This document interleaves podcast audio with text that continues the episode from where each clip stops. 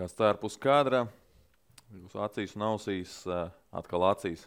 Prieks par to. Jo zinu, ka daudz patērē arī, arī video formātā. Un šodien eh, skaidrs, ka runāsim par basketbolu. Noslēdzies pasaules kausa, tuvojās klubu sezona, un šodien noteikti uzsvars vairāk uz Eirolandu. Galu galā tuvojās arī, nu, negribētu to nosaukt par klubu sezonu, bet komandu sezonu amatieru sportā. Citur varbūt jau ir sākusies, es pat nezinu, bet uh, šī iemesla dēļ šoreiz uz sarunu, uz, uz podkāstu esmu uzaicinājis uh, lielākās Latvijā amatieru basketbola līnijas, Olibeta entuziastu basketbola līnijas vadītāju, bosu, kā tev būs rakstīts titrā, Krīša Rausku. Čau, Jā, sveiks, Andrej! Paldies, ka uzaicināji! Zinu, ka tu esi liels sekotājs basketbolam tieši Eiropā, vis, visos līmeņos, droši vien gan izlasēm, gan arī klubiem sezonas laikā. Jā, nu, tā, tā, tā ir lieta, kas ir jāskatās, jāsako līdzi, kādas tendences ir Eiropā, jo tas mums tomēr ir vistuvāk. Kā tev pasaules kausa? Uh, godīgi īstenībā sanāca diezgan maz vērtēt, skatīties, jo uh, spēles bija ļoti agri, un darba laikā viņas nevarēja īsti paskatīties tik, cik kaut kādās brīvdienās, bet sanāca minimāli sekot. Bet, uh, Nu, bija pārsteigumi, kurus es. Uh, nu, to, ka Eiropas klubi bija labāki. Komandas. Tas man liekas, tā nebija pārsteigums. Man liekas, varbūt nedaudz pārsteidza uh, Polija un Čehija, kuras es negaidīju, ka viņi būs tajā. No, astotniekā? Nē, nu, poļiem vienkārši bija... pasaka, bet uh, Nu, arī dažkārt Latvijas lasē kādreiz ir uh, Eiropas čempionātā grupa pasaka, un uh, parasti tas viss beidzās ne ar ko. Es biju domājis, ka kad, uh, tā pati, tā pati uh, Venecuēla vai, vai Ķīna varēs viņiem iekost, un, uh, un viņi nebūs tik pārliecinoši. Bet tomēr, uh, nu, kā redzat, ķīniešiem viņi tomēr mocījās, un uh, tomēr tajā papildu laikā viņi izcīnīja to laimīgo uzvaru. Nu jā, bet par Ķīnu es gribētu teikt, ka tā tomēr ir nu, viena no komandām, kas sagādāja vilšanos. Es domāju, ne tikai, ne tikai saviem līdzjutējiem, bet noteikti arī organizatoriem, gal galā mājnieki tie bija. Un, nu, lielos vilcienos, ja tā ir lielākā valsts pasaulē, ja apdzīvotākā valsts vai viena no divām, tad eh, nu, tur prasītos. Lai gan Indijā, piemēram, vispār nav basketbols. Nu, varbūt ir, bet ne, ne, ne izlašu līmenī. Indijā ir kaut kāds krikets, kas viņiem svarīgāks. Bet uh, tas, ka viņiem ir tie resursi, tas nenozīmē to, ka viņi tos uh, veiksmīgi izmantos. Un tas, ka, protams, tā Ķīnas līga piesaista ļoti daudz uh, profesionālus un bijušos NBA spēlētājus un uh, konkurē ļoti zelīti ar algām, bet tas nenozīmē to, ka viņiem tie vietējie spēlētāji būs tik labi. Un, uh, tomēr uh, arī šobrīd nav, nav tik liels zvaigznes arī NBA, kā agrāk bija piemēram uh, Jau Mins, kas uh, bija tāda ķīniešu, man liekas, ķīniešu elks visiem. Protams, jā, jā. Viņš tagad ir federācijas vadītājs. Jā, man liekas, viņš arī pateica, ka viņš uzņemās šo zaudējumu uz sevi. Jā, jā, jā. Uh, nu, jā, ja tā jāsavalk kopumā, Spānija laikam mm, pirms turnīra viņiem bija kāds 4. 5. bookmaker vērtējumā koeficients. Uh, Nu, beigās viņi pārsteidza un pārsteidza arī mani. Un, uh, patiesībā viņi nospēlēja tā ļoti nu, kā veterānu komandu. Lai gan varbūt patiesībā tur nemaz nav tik daudz to veterānu, nu, varbūt arī ir. Bet, uh, bet uh, viņi tā pamazām tā ieskrējās. Būtībā kā viņi visus lielos turnīrus pēdējos gados arī dara, ka viņi vēl to grupu turnīru izmanto kā sagatavošanos tām īstajām spēlēm uz priekšu.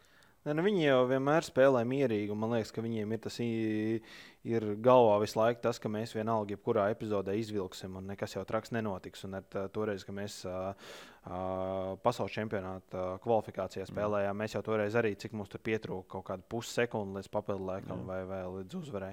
Un mēs toreiz nenosa, nenosargājām. Bet viņiem jau ne, neradās neviena brīdī, kad tie spāņi tur baigi nervozētu un tā tālāk. Viņi vienkārši spēlēja savu spēli, un šajā gadījumā viņiem arī ir Uh, Gazols, uh, Rubio lieliski nospēlēja. Rubio vispār, uh, arī tas pats Sergio Ļuļs. Un, mm. uh, tomēr tā Spānijas līga uh, pierāda kārtējo reizi savu ekscelenci, kad viņi tomēr ir Eiropas, manuprāt, spēcīgākā līga bez jautājumiem. Nu jā, un arī Argentīna, kas ir otrā komanda finālā, septiņi no, no ACB līnijas. Nu, par, par, par īstenībā par Argentīnu tas man bija pārsteigums, es gaidīju to, ka Argentīna būs astotniekā, bet es negaidīju to, ka Argentīna tiks uh, finālā. Nu, tas nebija. Man uh, likās, ka finālā Serbija būs pelnījusi, jo Serbija tomēr visos pirms, turni, pirms pārbaudas spēlēs rādīja lielisku sniegumu, un arī atlases spēlēs grupu turnīrā viņi arī visiem brauc pāri. Tāpēc likās, ka nu, fināls viņiem ir, bet acīm redzot, tomēr kaut kādā brīdī viņi salūza uz to, ka, uz to Argentīnas spiedienu. Nu, uz Argentīnas un kopumā es domāju, ka tur arī nu, vis, par visu turnīru kopumā bija tāds milzīgs spiediens uz viņiem uzlikts. Jo tomēr nu, visi domāja, cerēja un runāja par to, ka, ja nu ir kāda komanda, kas var tos amerikāņus apturēt, tad tā ir tieši Serbija. Un, un... Nu, vēl ir Austrālija. Nu, jā, bet Serbija tomēr bija nu, izteikts favorīts attiecībā nu, teiksim, pret pārējām komandām, izņemot Ameriku.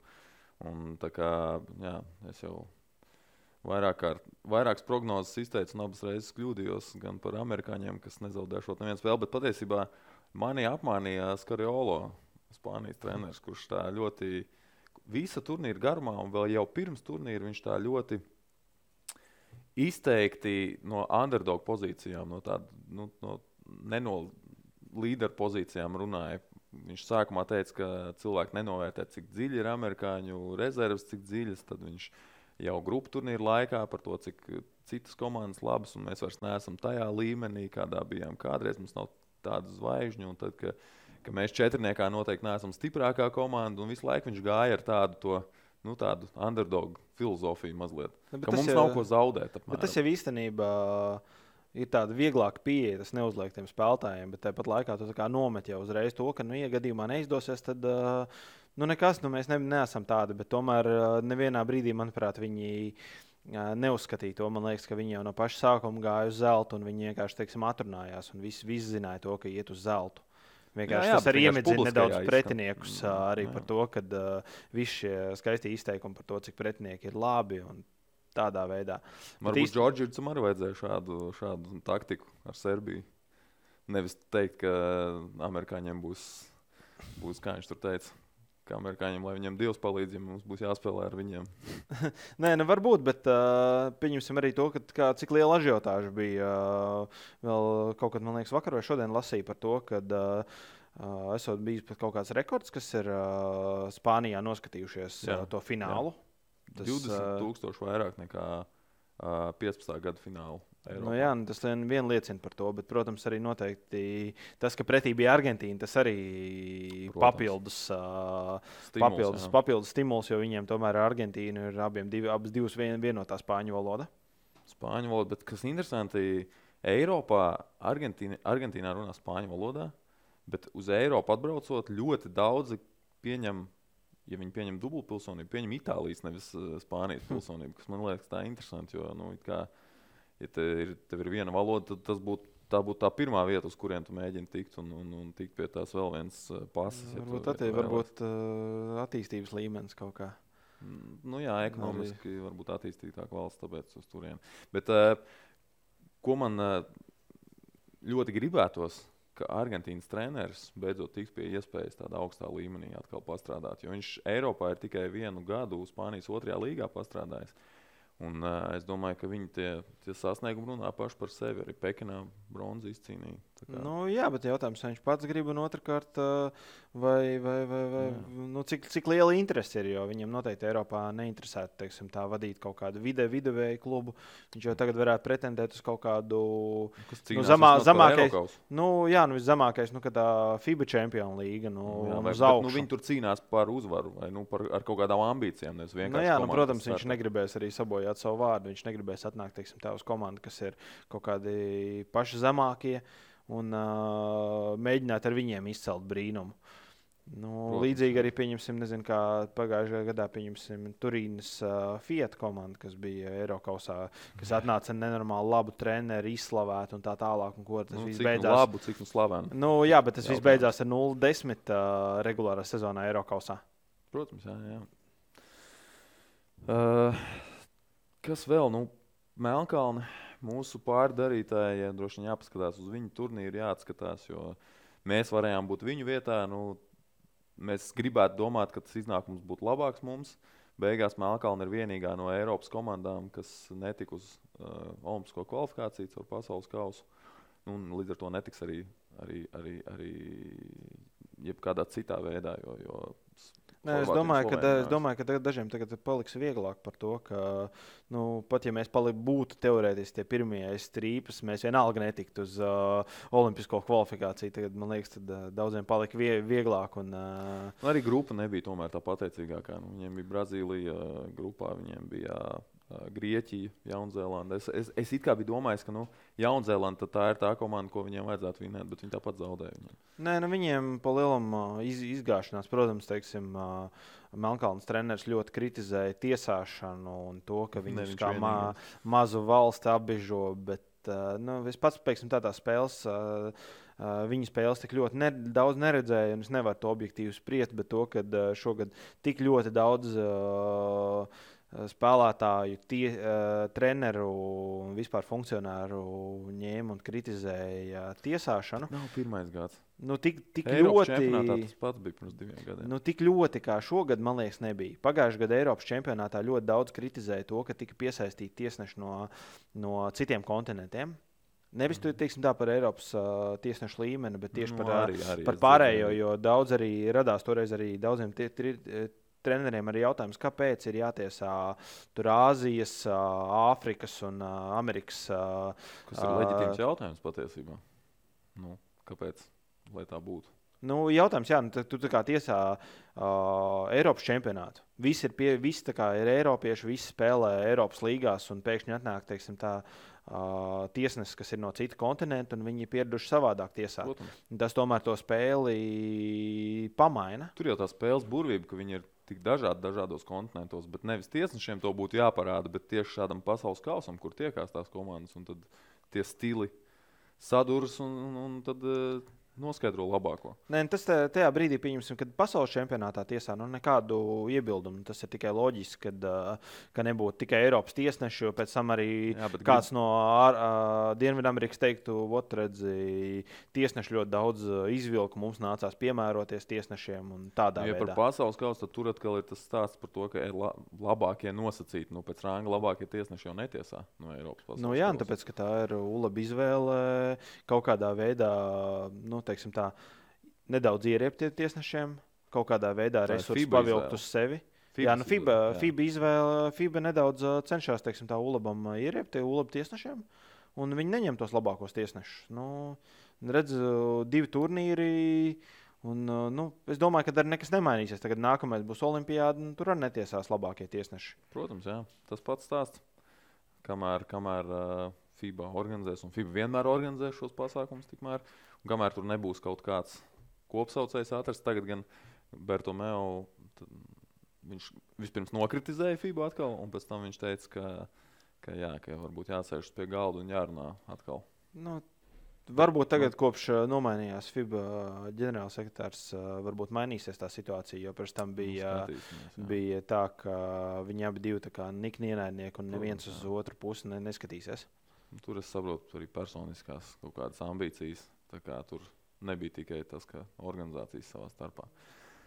Bet, uh, nu, jebkurā gadījumā uh, basketbolam par labu noteikti nāktu, ja tiesātu vislabākie tiesneši, Eiropas tiesneši, ja Latvijas varētu tiesāt un visi, visi pārējie. Lai kā mēs varbūt arī Lamoniku lamātu kādreiz, bet nu, vienalga viņš ir tajā līmenī, kur nu, jā, bet, teiksim, ikdienā, tā, cik, cik cita. daudzas reizes teiksim, ir lamāta Eirolandā par to, ka kaut kas ir ļoti nepareizi izdarīts vai kaut kādiem uh, video atkārtojumiem nav.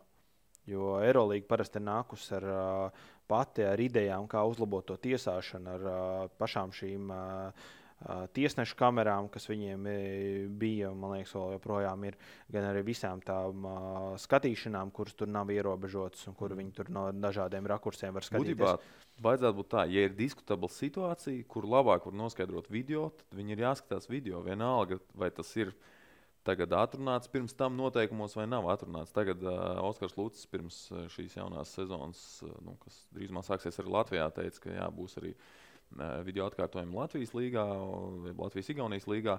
Un ka tur ir konkrēti punkti, kuros tu vari skatīties atkārtojumu. Manuprāt, nav jābūt konkrētiem punktiem, bet ir jāsaprot, jāvadās no loģikas. Un, ja ir diskutabla situācija, kas var izšķirt spēles gaitu, tad nevis vai tas atbilst punktam, bet, ja tas prā, ja prasās tas video atkārtojums, tad ir jāskatās.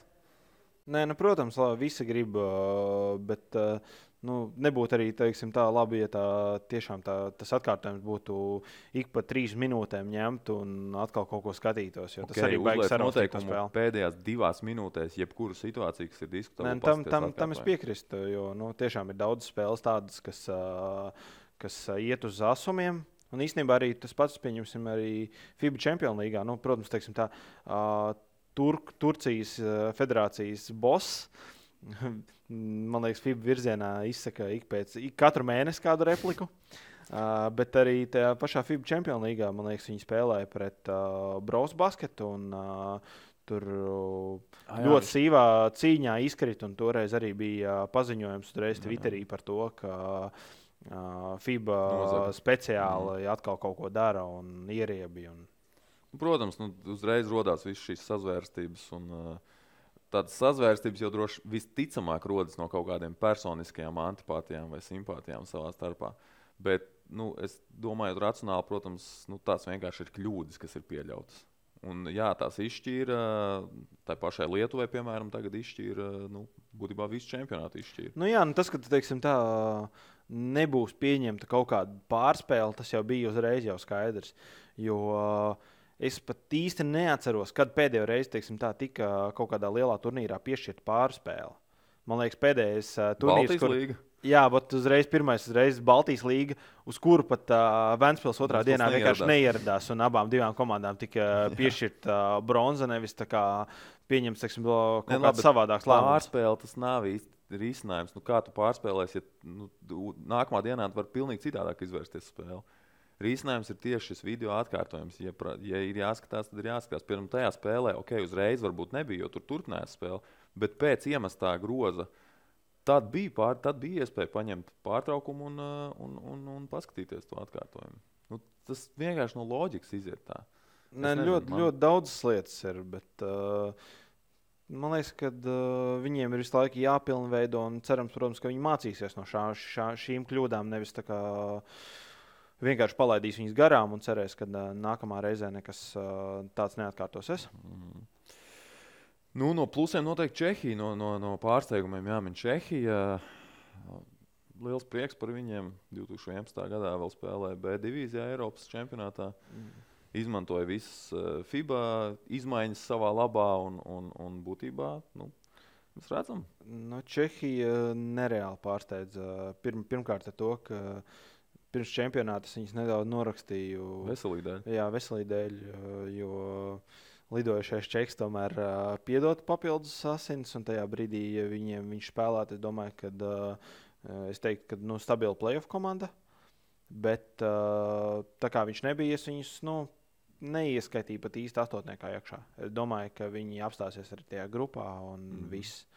Jā, ja poļiem bija salīdzinoši viegla grupa un viegl, vieglas teiksim, spēles nu, nosacīti. Tad poļiem, tad čehi tomēr nu, vinēja Brazīliju, viņi vinēja Krieviju. Viņi tiešām spēlēja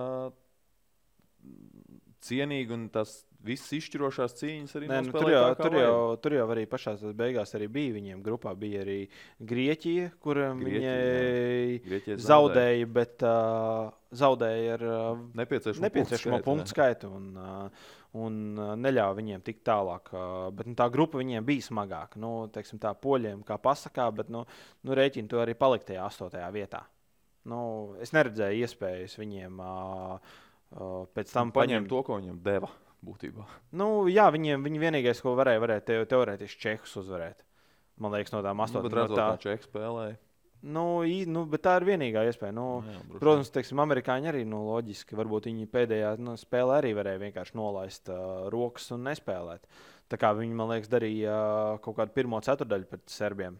Jā, 7,32. No, tas ir zaudēja. jā. Uh, pie nu, es negribētu teikt negatīviem pārsteigumiem, bet komandas, kas, no kurām es gaidīju vairāk, es esmu atzīmējis veselu virkni - Kanāda, Vācija, Ķīna, Nigērija, Turcija, Grieķija, eh, Krievija. Nu, tad, protams, un acīm redzam Lietuvu, Serbiju un ASV. Ne, Tās, no kurām tika gaidīts vairāk, un arī es gaidīju, ka viņas būs. Nē, interesanti, kāpēc es pieminēju Nigēriju. Un tāpēc, ka tā ir, manuprāt, visu laiku labākā Āfrikas komanda Nu jā, bet domāju, ka viņi varēja tālāk tikt. Viņi Cik varēja noteikti tikt augstāk nekā viņi beigās ir. Viņi beigās ir. Pateikšu. Uh, Tūlīt atradīšu. Ja es teiksim, tā no Āfrikas komandām vispār neko negaidīju šajā čempionātā. Uh, pie tam vēl uh, lasot tik daudz uh, problēmu, cik divām Āfrikas komandām bija. Uh, kad viņām nav naudas zālēm, nav naudas, uh, ko izmaksāt kaut kādas, teiksim, tā, uh, dienas naudas un visu pārējo, nu tad uh, tas kopējo līmeni tomēr uh, samazina visam tam. Okay, Nigērija īstenībā izcīnīja trīs uzvaras divās, uh, piecās spēlēs, bet uh, viņi palika 17. vietā. Uh, nu, katrā ziņā viņi ir kvalificējušies kā labākā Āfrikas komanda uz, uz, uz Olimpiskajām spēlēm. Bet, uh, jebkurā gadījumā, man likās, ka viņi varēs nu, labāku sniegumu parādīt un pacīnīties ar Krieviju tomēr par otro vietu savā grupā. Ne, bet pirmajā spēlē jau viņi jau pacīnījās. Viņi jau nu, Krieviju bet... jau tikai pašā beigās izrāva uzvaru. Okay. Es pa, citādāk formulēšu savu. Nevis pacīnīties, bet viņi varēs uzvarēt Krieviju, kurai bija divi otrās līgas spēlētāji sastāvā.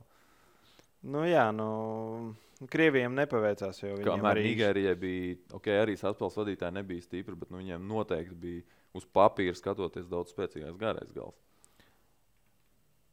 Jā, bet tomēr atšķirās. Teiksim, tā, tie paši krievi, kas spēlē arī labos klubos. Protams, tas, kad, manuprāt, ka viņiem izkrīt šveits, tas arī ļoti daudz ietekmēja. Jo tomēr, ja tev ārējā līnijā būtu sniperis, kas pavērtu vismaz kaut kādā brīdī arī citiem brīvas rokas, jo tajā brīdī uz viņu savilktos kādi divi spēlētāji. Mm. Tas šajā gadījumā nebija. Nu, katrā ziņā tās. Bet, no liet, bet Lietuva tiešām bija tas, ko es gaidīju astotniekā. Uh, un arī teiksim, Serbijas gaidīju četrniekā stabili. Nu, noteikti, jā. un arī īstenībā to pašu Austrālijas gaidīju, ka Austrālija pēc tā, kā viņi sāk čempionātu, ka viņi būs kā minimums trešā vieta. Man liekas, pēc, tās, pēc tā pusfināla mazliet arī salūza. Nu, tas viņus salauz uz to arī bronzas spēli. Nu, jā, nu, bet uh, viņiem viņi teica, jau, ka viņiem uh, treneris jau teica, arī. ka viņiem uh, pagājušā gada, pirms, diviem, pirms uh, četriem gadiem, bet trīs gadiem senāk, ka Olimpijādē viņi izcīnīja ceturto, kad viņiem tas bija liels uh, pārst, nu, kā, uh, apbēdinājums par to, ka viņi tā sasniedz un viņi šo, šogad cer neatkārtot to. Bet, nu, vienalga, pasaules čempionātā labākais sasniegums, 4. vieta. Protams, jā, es pat jā, biju nobrīnījies par to, pētot, ka viņiem pasaules čempionātā nu, tik labi nekad nav veicies. Olimpijādēs viņi tur ir kaut ko sasnieguši, bet, eh, bet pasaules čempionātos viņi nu, iepriekš piektā labākā vieta. Jā, bet tā ir ļoti sen, 20. Bet es domāju, ka viņi ar to arī nav tik ļoti neapmierināti, jo tomēr olimpiskā, olimpi, olimpiāda ir daudz svarīgāka un skopat Amerika ņem un iespringst. Cerēsim, ka Bens, Simon, Bens Simons būs gatavs spēlēt Austrālijas izlasē. Es domāju, tas iedod vēl tādu papildus dimensiju visai šai komandai. Un noteikti pagarināt soliņu, jo mēs redzējām, ka soliņš tomēr bija vai, nu, vājāks un īsāks nekā citām komandām. Arī tas pats Broks Motums, manuprāt, būtu noderējis, bet es nezinu, kāda iemesla dēļ viņš nav un netika uzaicināts uz, uz izlašu šogad. Un, un, un, un, un, jā. Bet, uh, kas vēl no simboliskiem pieciniekiem, man noteikti gribējās tur redzēt Kampaco un Saturānski. Saturānska varbūt tā nu, uz emocijām par to, ka Čehija un tam līdzīgi, bet nu, arī viņa sniegums, protams, bija. Viņš tur ar triple double flirtēja gandrīz vai katrā spēlē. Uh, beigās, uh, beigās simboliskajā pieciniekā Rūbio, nu, viņam es nevaru atņemt vietu, tur uh, Bogdanovičam arī īsti nevar atņemt vietu. Varbūt Furnjē vietā es ieliktu Saturānski, kuru teorētiski varētu pieskaitīt uzbrucējiem. Nu, ja mēs mm. skatāmies no pie, pieciniekiem, ka jābūt diviem aizsargiem, diviem uzbrucējiem un centram. Uh, Un uh, skola un gazols. Nu, jā. nu, tur bez Domāju, jautājumiem. Bez jautājumiem jā. Bet uh, no tādiem, man liekas, vilšanās, uh, no kuriem spēlētājiem sagaidīja vēl vairāk, uh, noteikti bija Ante Kumbo, kurš, manuprāt, nospēlēja uh, stipri, stipri zem savu līmeņu.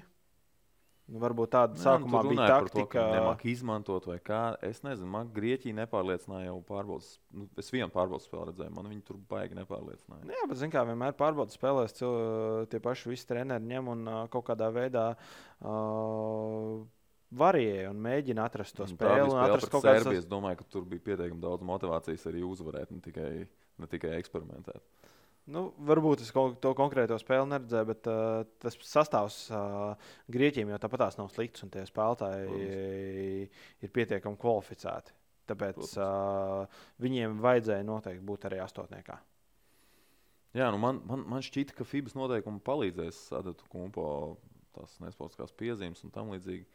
Beigās, laikam, tas pat. Uh, Tas pat viņam patraucēja, ja būtiski viena atšķirība - trīs sekundžu aizsardzība. NBA ir tāda, ka tu trīs sekundes ir aizsardzībā, un, un Eiropā nav tāda lieta. Mm. FIBAS noteikumos nav tāda lieta. Es domāju, ka tas to cilvēku varbūt pat nenovērtē, cik svarīgs ir šis noteikums tam, lai spēle būtu tik skatāma, tik daudz iespēju būt garām gājieniem, kāds ir NBA. Nē, nu, tur ir jautājums, vai, vai pieņemsim kaut kādos tuvās gados to Eirolandu ieviesīs vai neieviesīs. Nu jā, un ja Eirolandu ieviesīs, tad varbūt ar laiku arī FIBA varētu. Nu, varētu jā, jo, jo šogad, ja tas būs sekmīgi. Nu, jā, jo īstenībā šogad jau arī pat Eirolandā atgriežas atpakaļ pie uh, Džambala. Jā, jā. Tāpēc viņi izmēģināja to pirms kādiem diviem gadiem, tad viņi atteicās, un tagad viņi atkal mēģinās to darīt. Mm. Tā kā tālāk, kas tālāk izlasēm?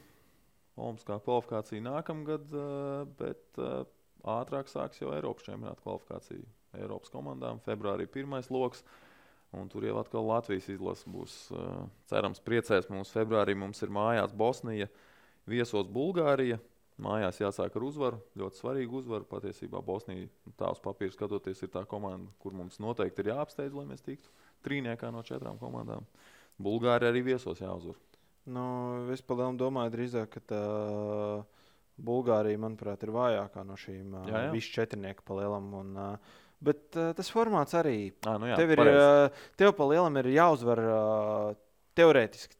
Tev var pietikt ar divām spēlēm, uh, vai tu tik tālāk. Jā.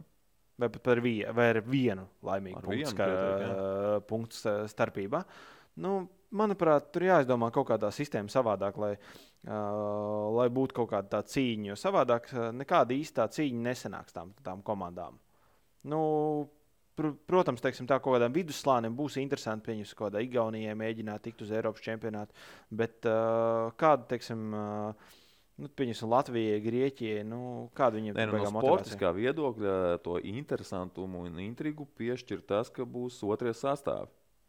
Nu, tad tu nezini īsti līdz galam. Tu neesi pārliecināts nevienā spēlē. Teiksim, es uzskatu, ka Spānijas tā izlase, ar ko mums bija jāspēlē kvalifikācijā, kas bija otrā, trešā vai nezinu, ceturtā izlase, tā noteikti bija spēcīgāka nekā tā komanda, ko teorētiski varētu Grieķi mums atsūtīt. Ja Grieķiem nebūs Eirolandes spēlētāji. Jo nu, ņemot vērā to, ka Spānijas līnija, Spānijas līnija un Grieķijas līnija ir, es neuzskatu par ļoti augstu līmeņu. Tur, nu, tādu, nu, jā, bet jautājums arī, cik pēc uh, pagājušā gada uh, kaut kādiem, teiksim, uh, kāzusiem šogad gribēs Eirolandes komandas vispār virzīt. Tieši tā, vairāk spēļu Eirolandā. Jā, pirmkārt, vairāk spēļu. Otrakārt, man liekas, piemēram, tāda komanda kā Olimpijakos. Kā Olimpijakos un, un, un, un, un, un, un, un, un arī tas pats CSK, manuprāt, nu, CSK, protams, laidīs uz Krievijas izlasē. Labi, ko, varbūt, varbūt, arī, kāds... varbūt arī Olimpijakos laidīs visus tos, kas nespēlē. Tāpat kā Fenerbakčs laida, laida Mahmutī, uh, nu, izlasē viņš ir super spēlētājs. Viņš ir viens no vadošajiem spēlētājiem. Arī ar to, ka viņš Fenerbakčē labi, ok, viņš varbūt nav tas tālākais rezervists. Uh, Viņš tomēr spēlē un ir komandas kapteinis. Bet, nu, jebkurā gadījumā. Nē, nu, varbūt Olimpijākos palaidīs Grieķijas otrās līgas spēlētājs. Nu, jā, tos, kas spēlēs otrajā līgā. Jo, nu, tas, bet tas arī īstenībā ir uh, tāds baigais nonsens. Uh, ar visu to ņemšanās, un uh, es gan īsti nesapratu, kā, kā teorētiski to tehnisko zaudējumu Grieķijas kausā un vispār, nu, kā teiksim, izstājas Grieķijas kausa, kas ir atsevišķs turnīrs. Uh, kā beigās federācija paņem un tevi ierēbja Nacionālā līgā. Nu, man tas ir nedaudz nesasaistāms. Nav tā, ka federācija rīko arī Nacionālo līgu. Uh, īstenībā, kā kurā valstī es neesmu interesējies, kā, Jā, kā, kā Grieķijā tas notiek, bet pieņemsim, uh, Lietuvā, Lietuvā to visu dara, man liekas, privātie. Palielam viņi arī piesaista visus tos, uh, tos visus tos finansējuma avotus arī, arī Man liekas, arī jā, Spānijā arī tas pats atsevišķi nu, notiek. Nu, visās lielākajās, Itālijā arī tas pats. Un īstenībā tas arī sniedz arī to rezultātu, jo tajā brīdī teiksim, tā, tie, kas uh, atsevišķi federācija, jo federācija daudz lietu citas, ko darīt. Viņi vienkārši at, attīst to, un tas viņiem ir kā savu veidu, teiksim, tā uh, biznesa. Grieķijā, un, arī, un... Grieķijā ir uh, kluba asociācija, kas rīko, kas ir pakļaujas, bet uh, arī ir atsevišķa organizācija. Nu, jā, bet uh, ņemot vērā to, cik. Uh, Tas redzot, tā ietekme tur ļoti liela ir. Tur viņi abi strīdās, un, uh, un vienā reizē viens pamet uh, sapulcs, otrā reizē otrs, kādā reizē nākamais. Bet īstenībā es uh, ļoti gaidīju, un es domāju, ka Adrijas līga uzņems uh, Olimpijākos spēlēt. Un, uh, bet uh, acīm redzot, Adrijas līgā nav nemaz tik liels tās vienotības savā starpā. Uh, Jo tik liels tas iegūms, cik būtu Adrijas līgai no Olimpijas uzņemšanas, tas uh, līgu pacelt nu. uzreiz uh, kaut kādu vienu vai divus līmeņus augstāk. Tā kā laikā, kad tur Makabī spēlēja, vienu sezonu nospēlēja.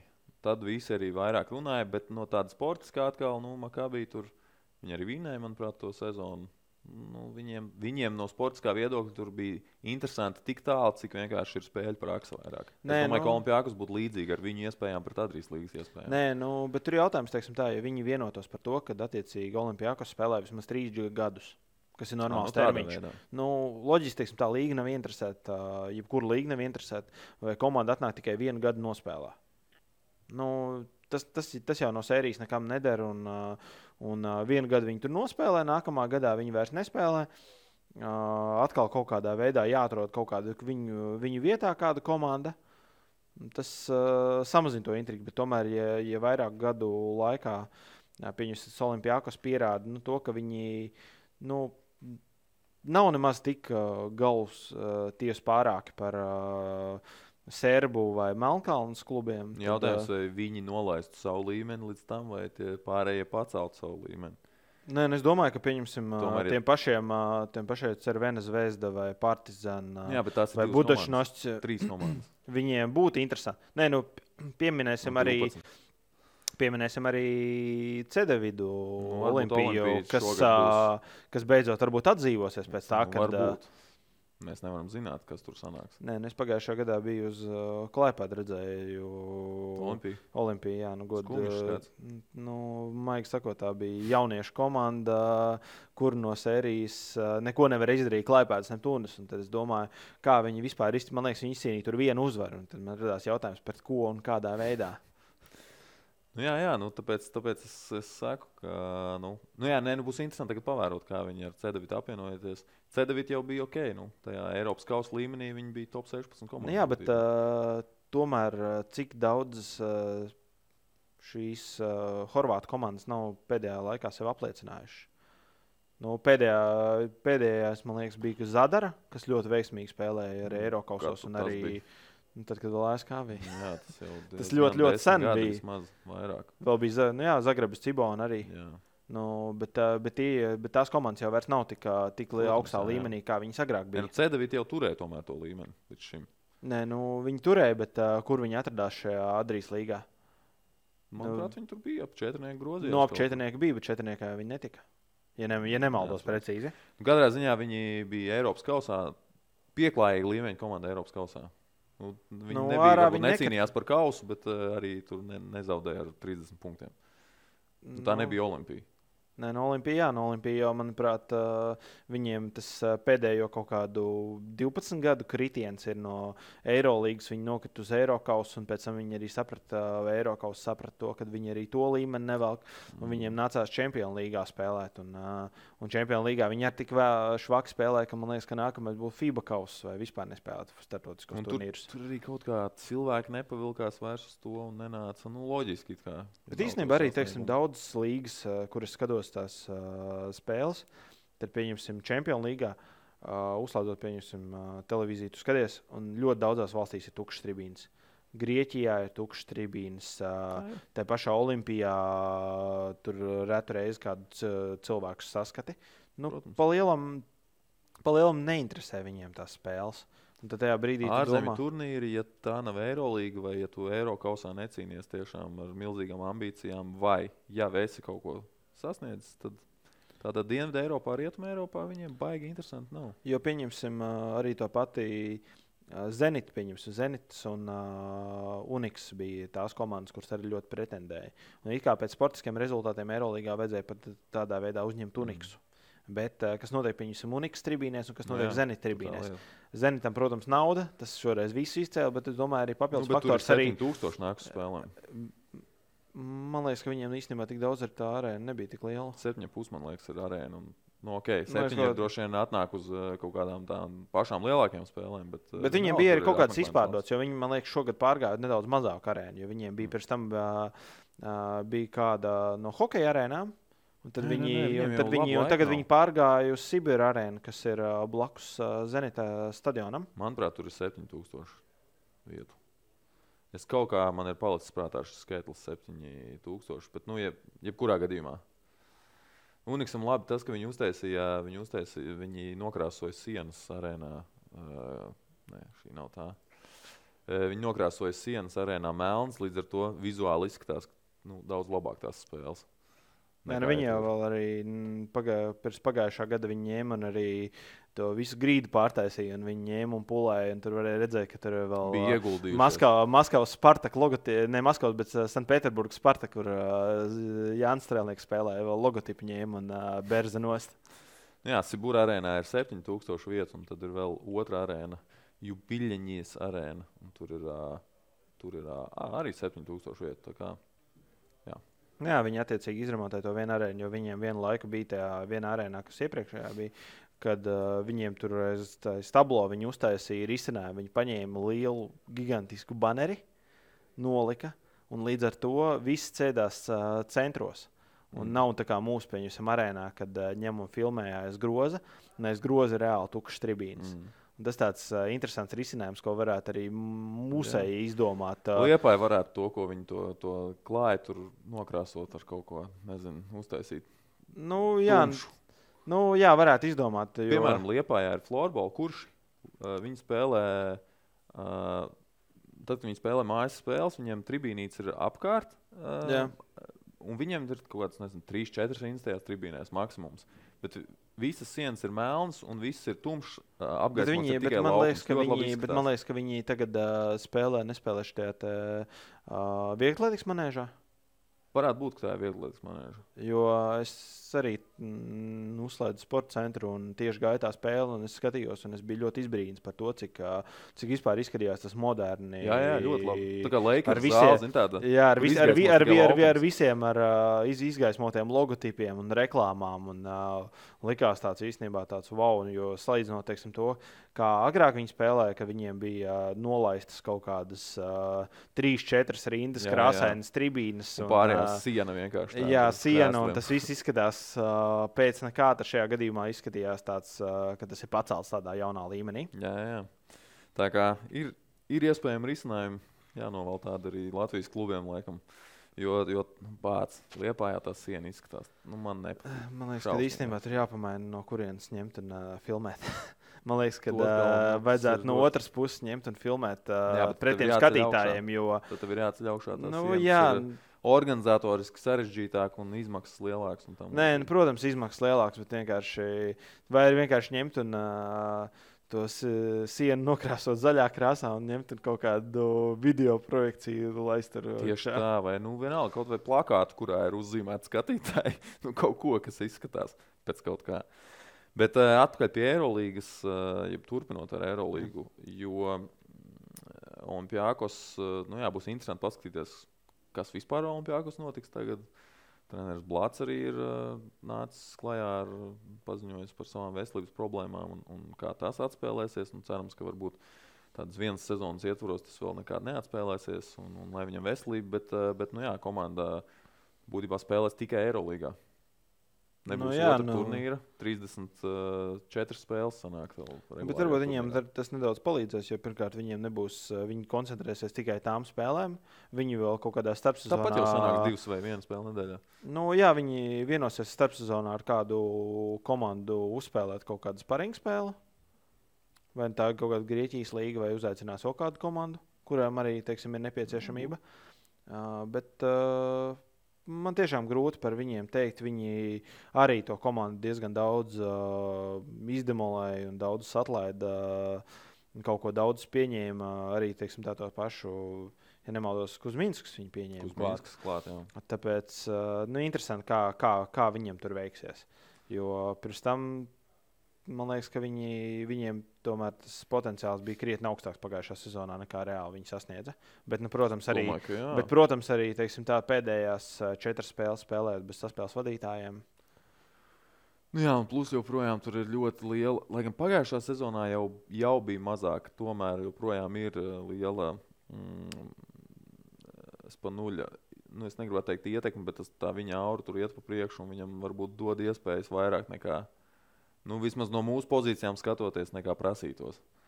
Un bieži vien viņš tomēr nu, uzņemās un mēģina darīt to, ko viņš ir varējis izdarīt pirms gadiem, 3, 4. Kādreiz viņam tas sanāk, tad viss Twitter ir pilns un visa Eiropa viņam klanās um, priekšā, bet, bet, Bet lielākoties tomēr tā nav. Vairāk. Bet tad Navaro arī bija tāpatās. Tad, kad viņš Jā, kaut ko bet- izcēla, tad visi viņu slavēja. Bet tajā brīdī, kad viņš tur uh, Bet iemeta liel- viens no, vienu no pieciem truļiem, Un tad tā tajā brīdī jau teica, ka uh, viss viņam jau smilts bir- birst un Nu viņam jā, ir bet- jāiet prom. Un, uh, un tad tajā brīdī arī, manuprāt, uh, vienā brīdī arī pateica par to, ka uh, uh, Barcelona noslēdza viņa desmit gadu līgumu Jā. par to, ka viņš tajā klubā varēs darīt, uh, ko viņš grib.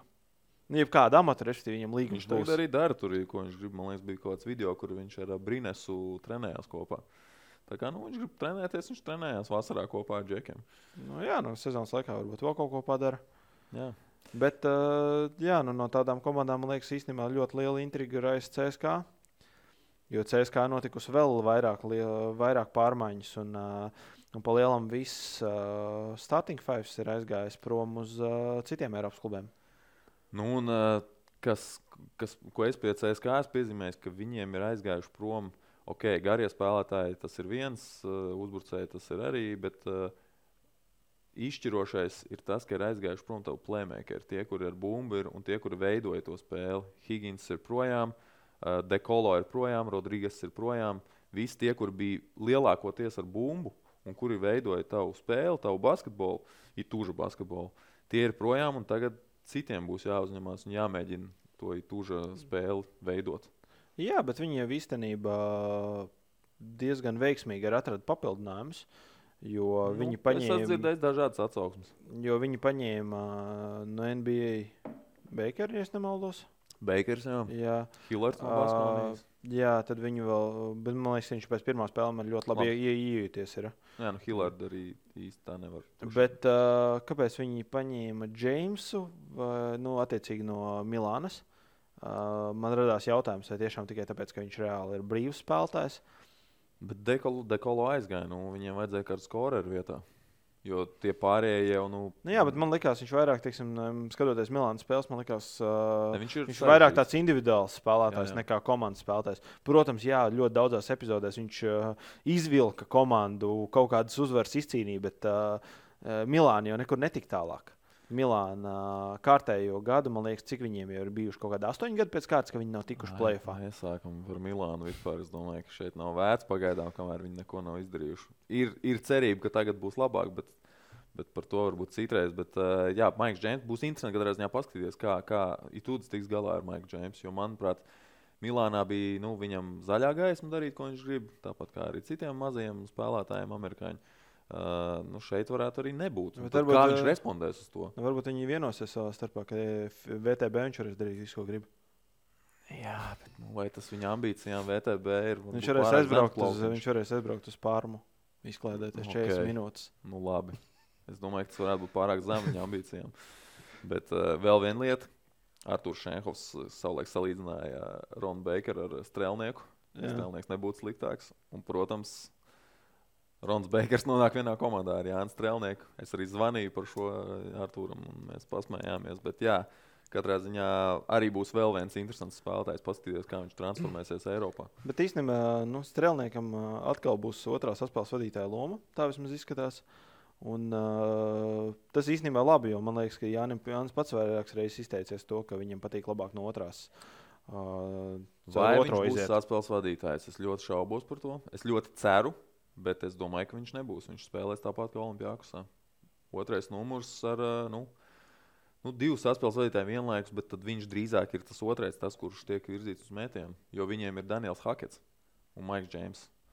Un lai kā, kā mana loģika saka, priekšā, tu drīzāk Džeims lietas pa otro numuru. Bet tā līdz šim nekur nav bijis. Pirmkārt, Džeims vienmēr ir spēlējis pa, pa, pa viens. Un strēlnieks jau no brozes laikiem ir spēlējis kā divi. Nu, jā, bet, Un es domāju, tur viņš arī tās savas akcijas palielinājums pacēlis. Jā, bet strēlnieks jau arī vienmēr tās piespēles, arī viņam braucēja ar katru gadu tās piespēles arī kāpa.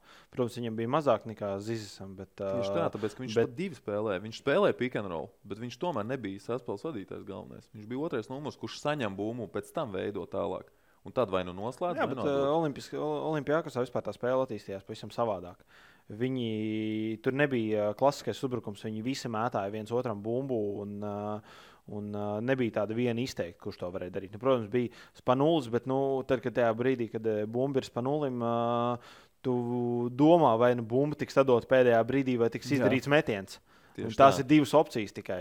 Līdz tam, ja teiksim, bumba ir kaut kāda printēzima, piemēram, tad tur arī būs metiens sekos. Uh, Jo viņiem, teiksim, arī nu, dažkārt strēlnieks izdarīja tos metienus tikai tajā brīdī, kad uh, vairs nebija, uh, nebija iespējas izdarīt vairāk kaut ko citu. Mm. Ne, nu, būtībā CSK ir visi četri ārēji ir tādi, kas gan viens, gan divi var spēlēt. Bakers jau arī ir. Vien, nu, viņš vairāk var būt divi, bet arī viens. Uh, Hakets ir viens, divi. Džeims ir viens, divi. Strēlnieks ir viens, divi. Uh, Nu, Jā, nu, īstenībā tādi, pagaidām skatoties arī teiksim, tā strēlniekam, to statistiku, viņam arī tās uh, asisti nav pagaidām tik daudz, cik tās tā publiska statistika ir pieejama. Piemēram, kur nu, jā, jo viņam, jo viņam pa lielam, skatījos kaut kādu no pārbaudas spēlēm, bija 4,2 asisti. Nu, gribētos tomēr, uh, kad uh, tie punktiņi būtu vismaz kādi 6 un tā asisti būtu vismaz 4. Nu, tad es domāju, viņš jau at, attaisnot nedaudz to. Bet, protams, viņam ir laika iejusties, jo pirmā, pirmā spēles, bet tagad jau arī atgriežas uh, arī krievu spēlētāji. Tad redzēs, kā vispār tas pozīcija īsti, nu, Kulāgins nebūs viņam konkurence. Nu, tā, nu, jā, bet ir, bet ir vienkārši tas pamainīs kopējo zīmē, zīmējumu, jo būs, teiksim, tā arī kam iedot bumbu citam. Nu, kurš varēs izpildīt, nevis teiksim, tā, izdarīt vēl desmit soļus un tikai tad izdomāt, ka viņiem ir jāmet. Nu, jebkurā gadījumā es domāju, ka varētu šī sezona CSK izvērsties diezgan grūta, un tas tā varētu savukārt būt labā ziņa strēlniekam, ka viņam varētu būt vairāk iespēja sevi apliecināt tieši kā saspēles vadītājiem, nevis kā otriem numuram, ko viņš ir darījis. Jo Itudim varētu nākties meklēt risinājumus. Es tomēr paredzu, ka līdz ar visām šīm izmaiņām viņam, viņam būs smagnējs sākums noteikti, un būs jāmeklē tā spēle no jauna. Jā, es domāju, ka šobrīd Himkiem sastāvs ir labāks. Jā, parunājam par Himkiem. Himkos tomēr ir divi mūsējie. Mums vispār būs par diviem Eirolandes spēlētājiem mazāk šogad, vismaz pagaidām. Ir uh, Pasečniks prom un Peiners prom no tiem, kas bija pagājušo gadu. Nu, bet ir klāt Lomašs. Uh, ir klāt Lomašs, Šmits ir, uh, un tad ir uh, Dairs un, un, Dairs un Tīma. Dairs Tīma, tie, kas būs Eirolandā, un, un, Strēlnieks. Un kas tur bija pagājušajā gadā? Pagājušajā gadā bija Peiners, Pasečniks. Nu, jā, pieci. Nu, jā, Tur, A, bet, seši, seši nu, tur vēl bija, bija, seši, jā, tur vēl bija eh, jautājums teiksim, tā, par uh, jaunāko kurucu. Vai, vai viņš, man liekas, pat īstenībā vienā pieteikumā viņš parādījās, bet uh, spēlēt nespēlēja. Jā, jā, jā. Nu, katrā ziņā pagājušajā bija seši, šogad pieci. Seši tādi stabili. Kas, kas īstenībā nedaudz ir vilšanās, tāpēc, ka Eirolandes komanda palika vairāk. Jā, un it kā mēs pat izmantojam vienu no tām komandām, kas palika vairāk. Uh, Nu, Žānim tā sezona vienkārši bija, varbūt, nu, viņam arī bija tāda smagnēja sezona kopumā, skatoties. Treneru maiņas komandai negāja absolūti, sastāvs bija novērts tur. Nu, ārprāts. tad, kad es skatījos, uh, vienā, īstenībā, man liekas, pagājušajā gadā vienīgā žāņa spēle, ko es skatījos, bija uh, vismaz pēdējā, bija pret Žalgiri. Nu, godīgi, Žēl, nu, tā, tā vairāk bija streetbola izlase, kas Jā. spēlēja. Jo, jo man liekas, tas, kas pārdriblēja pāri laukumam, tas arī izdarīja metienu. Nu, tur diezgan skumīgi. Un, uh, arī Pēners, man liekas, tajā spēlē nospēlēja zem desmit minūtēm. Nu, pie tam vēl uh, Žalgiris uh, sagrāva ar plus 30. Mm. Nu, tur nereālais pārsvars bija. Un, nu, tā vispār tā spēle bija uh, nu, labi, go, bē, bēdīgākā, uz kuras esmu bijis tajā brīdī tur tu apdomāji, ka varbūt uh, viņš ir jānožēlo to, ka tu aizbrauc tik tālu. Nē, nu, tomēr jā, nu, 4 stundas turp, 4 atpakaļ. Nē, nu, un tomēr es cerēju, ka uh, mūsējie tomēr labāk nospēlēs. Bet, uh, bet tajā brīdī tas bija jau tas brīdis, kad treneris jau bija atklāti pateicis, ka viņš dos jauniem vairāk iespējas un ka tagad nav vērts vairs tur censties Eirolandā baigi kaut ko sasniegt, ka ir jāizmanto iespēja. Mm iedot spēles laiku un pieredzi. Nu, jā, bet, uh, jā, bet tāpat viņš aptuveni pieci amerikāņi. Viņš jau aptuveni pieci amerikāņi. Mēs tev iedosim uh, vēl dažiem turkiem iespēju, un attiecīgi no sērijas tur nu, labi, Žanim paliks mazāk laiks. Nu, nekas, uh, un, uh, tur jau bija arī skaidrs, ka nepagarinās to līgumu, jo ja paliek tas pats treneris. Bet, uh, jebkurā gadījumā, es domāju, ka uh, Žanis pats neno, nenožēlo to, vietā, ka, ka viņš jā, tagad uh, spēlē pie Trinkjēri, kur, kuram ir pieredze jau ar latviešiem. Uh, un man... viņš spēlē komandā, kas reāli kandidē uz uzvaru savā turnīrā Eiropas. Nu, viņi būs viena no favorītiem Eiropas kausā. Uh, vieni no, nu, protams, ar, ar vēl droši vien Boloņu un vēl kādu komandu. Bet, nu, es viņi... kaut kā esmu beigas skeptisks, tāpēc ka uh, Partizāna pēdējos gados, kad, kad viņi kaut ko parādīja, kad viņi kaut ko ļoti jā, jā, nozīmīgi izcēla. Ar, ar Trinkjēri atnākšanu tur ir tomēr nu, jūtams izmaiņas notikušas. Ir nu, sastāvziņā šogad uh, star, starpsezonā un, un uh, plus klubam ir nostabilizējusies finansiālā situācija domāju, ka tur varētu. Jā, jo iepriekš viņi palika parādā gandrīz visiem, kuriem varēja. Jā. Līdzīgi kā šī Ljubljana. Jā, es, es pieļauju, ka varbūt arī tur turpinās kaut kādas parāda atmaksas, bet katrā ziņā tur nu, it kā esot labāka situācija šajā ziņā arī. Nu, tas arī tomēr liecina. Nu, jā, bet viņam arī ir atnākšana vien jau tomēr. Nu, tas nozīmē, viņš neiet uz vietu, kur viņš neredz, ka viņš var vinēt. Nu, kāpēc viņam iet uz tādu vietu, kur viņš nevar vinēt? Un vēl, vēl jau vairāk ņemot vērā to, uh, ka viņam ir jau pieredze uzvarēt. Nē, iepriekš. no to, ko viņš izdarīja ar Brausu basketu, protams, arī ar Unikas pirms tam. Nu, Eiropas nu, jā, bet sausā. kaut kā vairāk palicis tas, cik viņš stabili spēlēja ar, tieši ar Brausu basketu. Jo mm. gan pēdējā sezonā nu, viņiem nedaudz pietrūka, tomēr tik tajā astotniekā, bet uh, viņi bija komanda, kur uh, visas mājas spēles paņēma praktiski. Mm. Nu, jā, ar atsevi, atsevišķiem izņēmumiem. Un arī izbraukumā viņi ļoti daudz cīnījās. Bet nu, kaut kāda viena spēle, ko viņi būtu varbūt, uzvarējuši to pašu toreiz kauņu, viņi būtu tikuši jau. Jā, visi toreiz runāja par to, ka Bambergai ļoti liels pluss ir skatītāji. Un tad kas būs Partizānā, kur ir vēl, nu, varbūt citādāk nedaudz tie skatītāji, vēl trakāk ir. Es domāju, ka tur būs vēl, vēl, nu, jā, vēl viņi jau arī vienmēr ir uzticīgi tajai komandai. Nu jā, bet, nu, bet līdz šim, bet, uh, pagājušajā gadā jau viņam arī bija diezgan labi tam pašam Partizānam iespēja tikt tālāk. Uh, bet viņi toreiz uh, zaudēja Lietuvas rītas, un viņi Jā, netika playoff raundā. Mm. Atpakaļ pie Eirolandes, jo, jo Himki Bookmakeru vērtējumā es skatījos vienā no Bookmakeru kantoriem. Starp citu, Cēska ir 4. pagaidām uz titulu, un Himki ir pārsteidzoši, man vismaz pārsteidzoši tikai 8. 8. augstākais, 8. koeficients, respektīvi. Un, nu, tas būtībā nozīmē tādu playoff robežiņu. Manuprāt, pēc tā sastāvā vajadzētu būt citādāk. Bet tas, ko es redzu, kāpēc tā varētu būt, ja Bookmakeri tik tālu iedziļinās, izliekot likmes, ka viņiem ir desmit jauni spēlētāji. Un tīma, kas ir nu, teorētiski jau bijis, Jā. bet uh, pussezonā aizdījis, vai mazāk pat. Tā kā viņiem kopumā ir desmit jauni spēlētāji no, pret, attiecībā pret mhm. iepriekšējo mm. sezonu. Un tas varētu atkal būt kaut kāds, kaut kāds nu, teiksim, laika posms, kurā kas ir jāpavada, lai, lai visi saprastu, pielāgotos kurtinētiem, kurtinēts pielāgotos viņiem un rezultāti tiks sasniegti. Ja, nu, pagaidām viņiem pārbaudas spēles nav bijušas ļoti spožas. Jā. Tas gan, bet. Jā, teic, arī Šveice nav spēlējis pagaidām vēl. Man, nu, jā, nu, man liekas, arī tur arī tas pats tīm arī kaut kādas spēles dažas nespēlēja. Viņam bija arī kāds savainojums. Nu, jā, nu labi, nu, pārbaudas spēles, pārbaudas spēles, bet nu, katrā ziņā uz papīra jau liekas, ka Nē, nu, uz papīra liekas tā komanda spēcīgāka, bet nu, to, to redzēs tikai teiksim, pēc kaut kādām pirmajām nopietnām spēlēm. Man būs interesanti paskatīties, kā Mozgovs izskatīsies. Viņš tomēr ir tas vecais, klasiskais smagnējs centrs. Kā viņš izskatīsies Eirolandā, tad tā tīri personiski man liekas interesanti, kā Jerebko izskatīsies.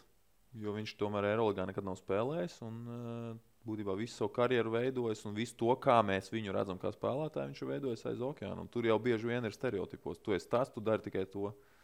Varbūt Eiropā viņš parāda vēl kādu savu, savu kvalitāti. Nu, jā, bet uh, nevienmēr jau tie, uh, kas ir spēlējuši aiz okeāna, uh, Eirolandā spēja justies. Tomēr tas basketbols uh, atšķirās. Un tomēr ar tās treniņa prasības ir nedaudz savādākas. Nu, viņš gan ir spēlējis Eiropā pirms tam. Nu, nav jau tā, viņš vienkārši Eirolandā nav spēlējis. Nu, nu, kā, nu, viņš ir Eiropietis pats, līdz ar to viņam var, varētu būt vieglāk nekā tādam amerikānim atbraukt, piemēram, no, no NBA un pat taisno.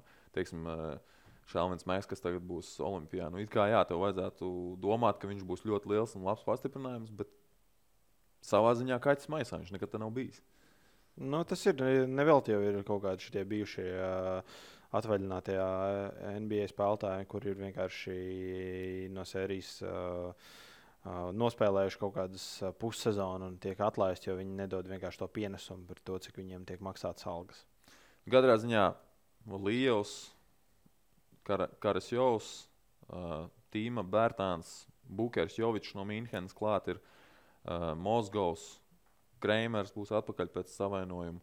Ja Repko, nu tie visi ir spēlētāji, kas, manuprāt, pastiprinās Himkus attiecībā par to, kā viņi bija pagājušo gadu. Bet vienīgais, tiem kas spēlētājiem, kas aizgāja projām. Nu, vienīgais, kas man ir interesants, Jenkins, ka, ka uh, Himka nepaņēma nevienu lietuvietu sastāvā. Jā, divus latviešus toties paņēma. Mhm, tas, tas man liekas, jo man liekas, vienmēr. Uh, Uh, nu, daudziem tas svarīgi, bet man liekas, ka lietuviešiem ir īpaši svarīgāk, ka viņiem, ja viņi ir galvenie treneri, viņiem vienmēr jāpaņem kaut kāds lietuvietis.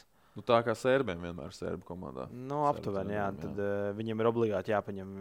Jo vienmēr man, nu, Lat latviešu komandās vienmēr, teiksim, tā, kad ir bijis kāds lietuvietis, uh, nu, stabili. tad vienmēr ir, uh, pa, tiek paņemts kaut kāds leids klāt. Nu, arī teiksim, latviešiem, man liekas, arī kaut kādā pēdējā, pēdējās reizēs parādās tāpatās, ka nu, viņi tiek kaut kādās komandās, viņiem arī. Visur. Nu, arī Bagijs arī tas pats, pieņemsim, Štelmhers tagad paņēma šķēlu klāt. Tā kā, jā. Tā kā man liekas, ka arī cenšas kaut kādu vismaz redzēt, vai viens... mūžniekam izdosies pārliecināt savu īpašnieku par to, ka kāds latviečs varētu noderēt viņa komandā. Jo mm. tomēr, nu, tur, ja tev ir jāsastopas ar tādu ļoti odiozu īpašnieku, tev varētu būt grūti pārliecināt, ka. Nē, nu, Bagīs kāds... tagad arī nav paņēmis nevienu latviešu. Jā. Nu, jā, kāds Eiropietis varētu būt uh, labāks par amerikāņu. Bet nu, tas tā. Bet, uh, jā, tad uh, būtībā Himke, es uzskatu, ka viņiem ir jābūt manās prognozēs, viņi noteikti ir augstāk nekā 8. Nē, nu, viņiem, man, manās prognozēs liekas, ka viņiem vajadzētu būt kaut kādiem piektajiem.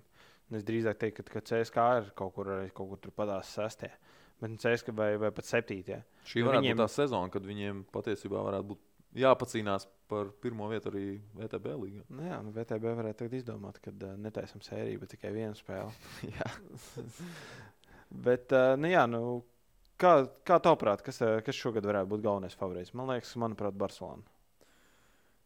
Nu, Barcelona pēc visiem tiem vasaras papildinājumiem, visiem, visām transakcijām, kas notika.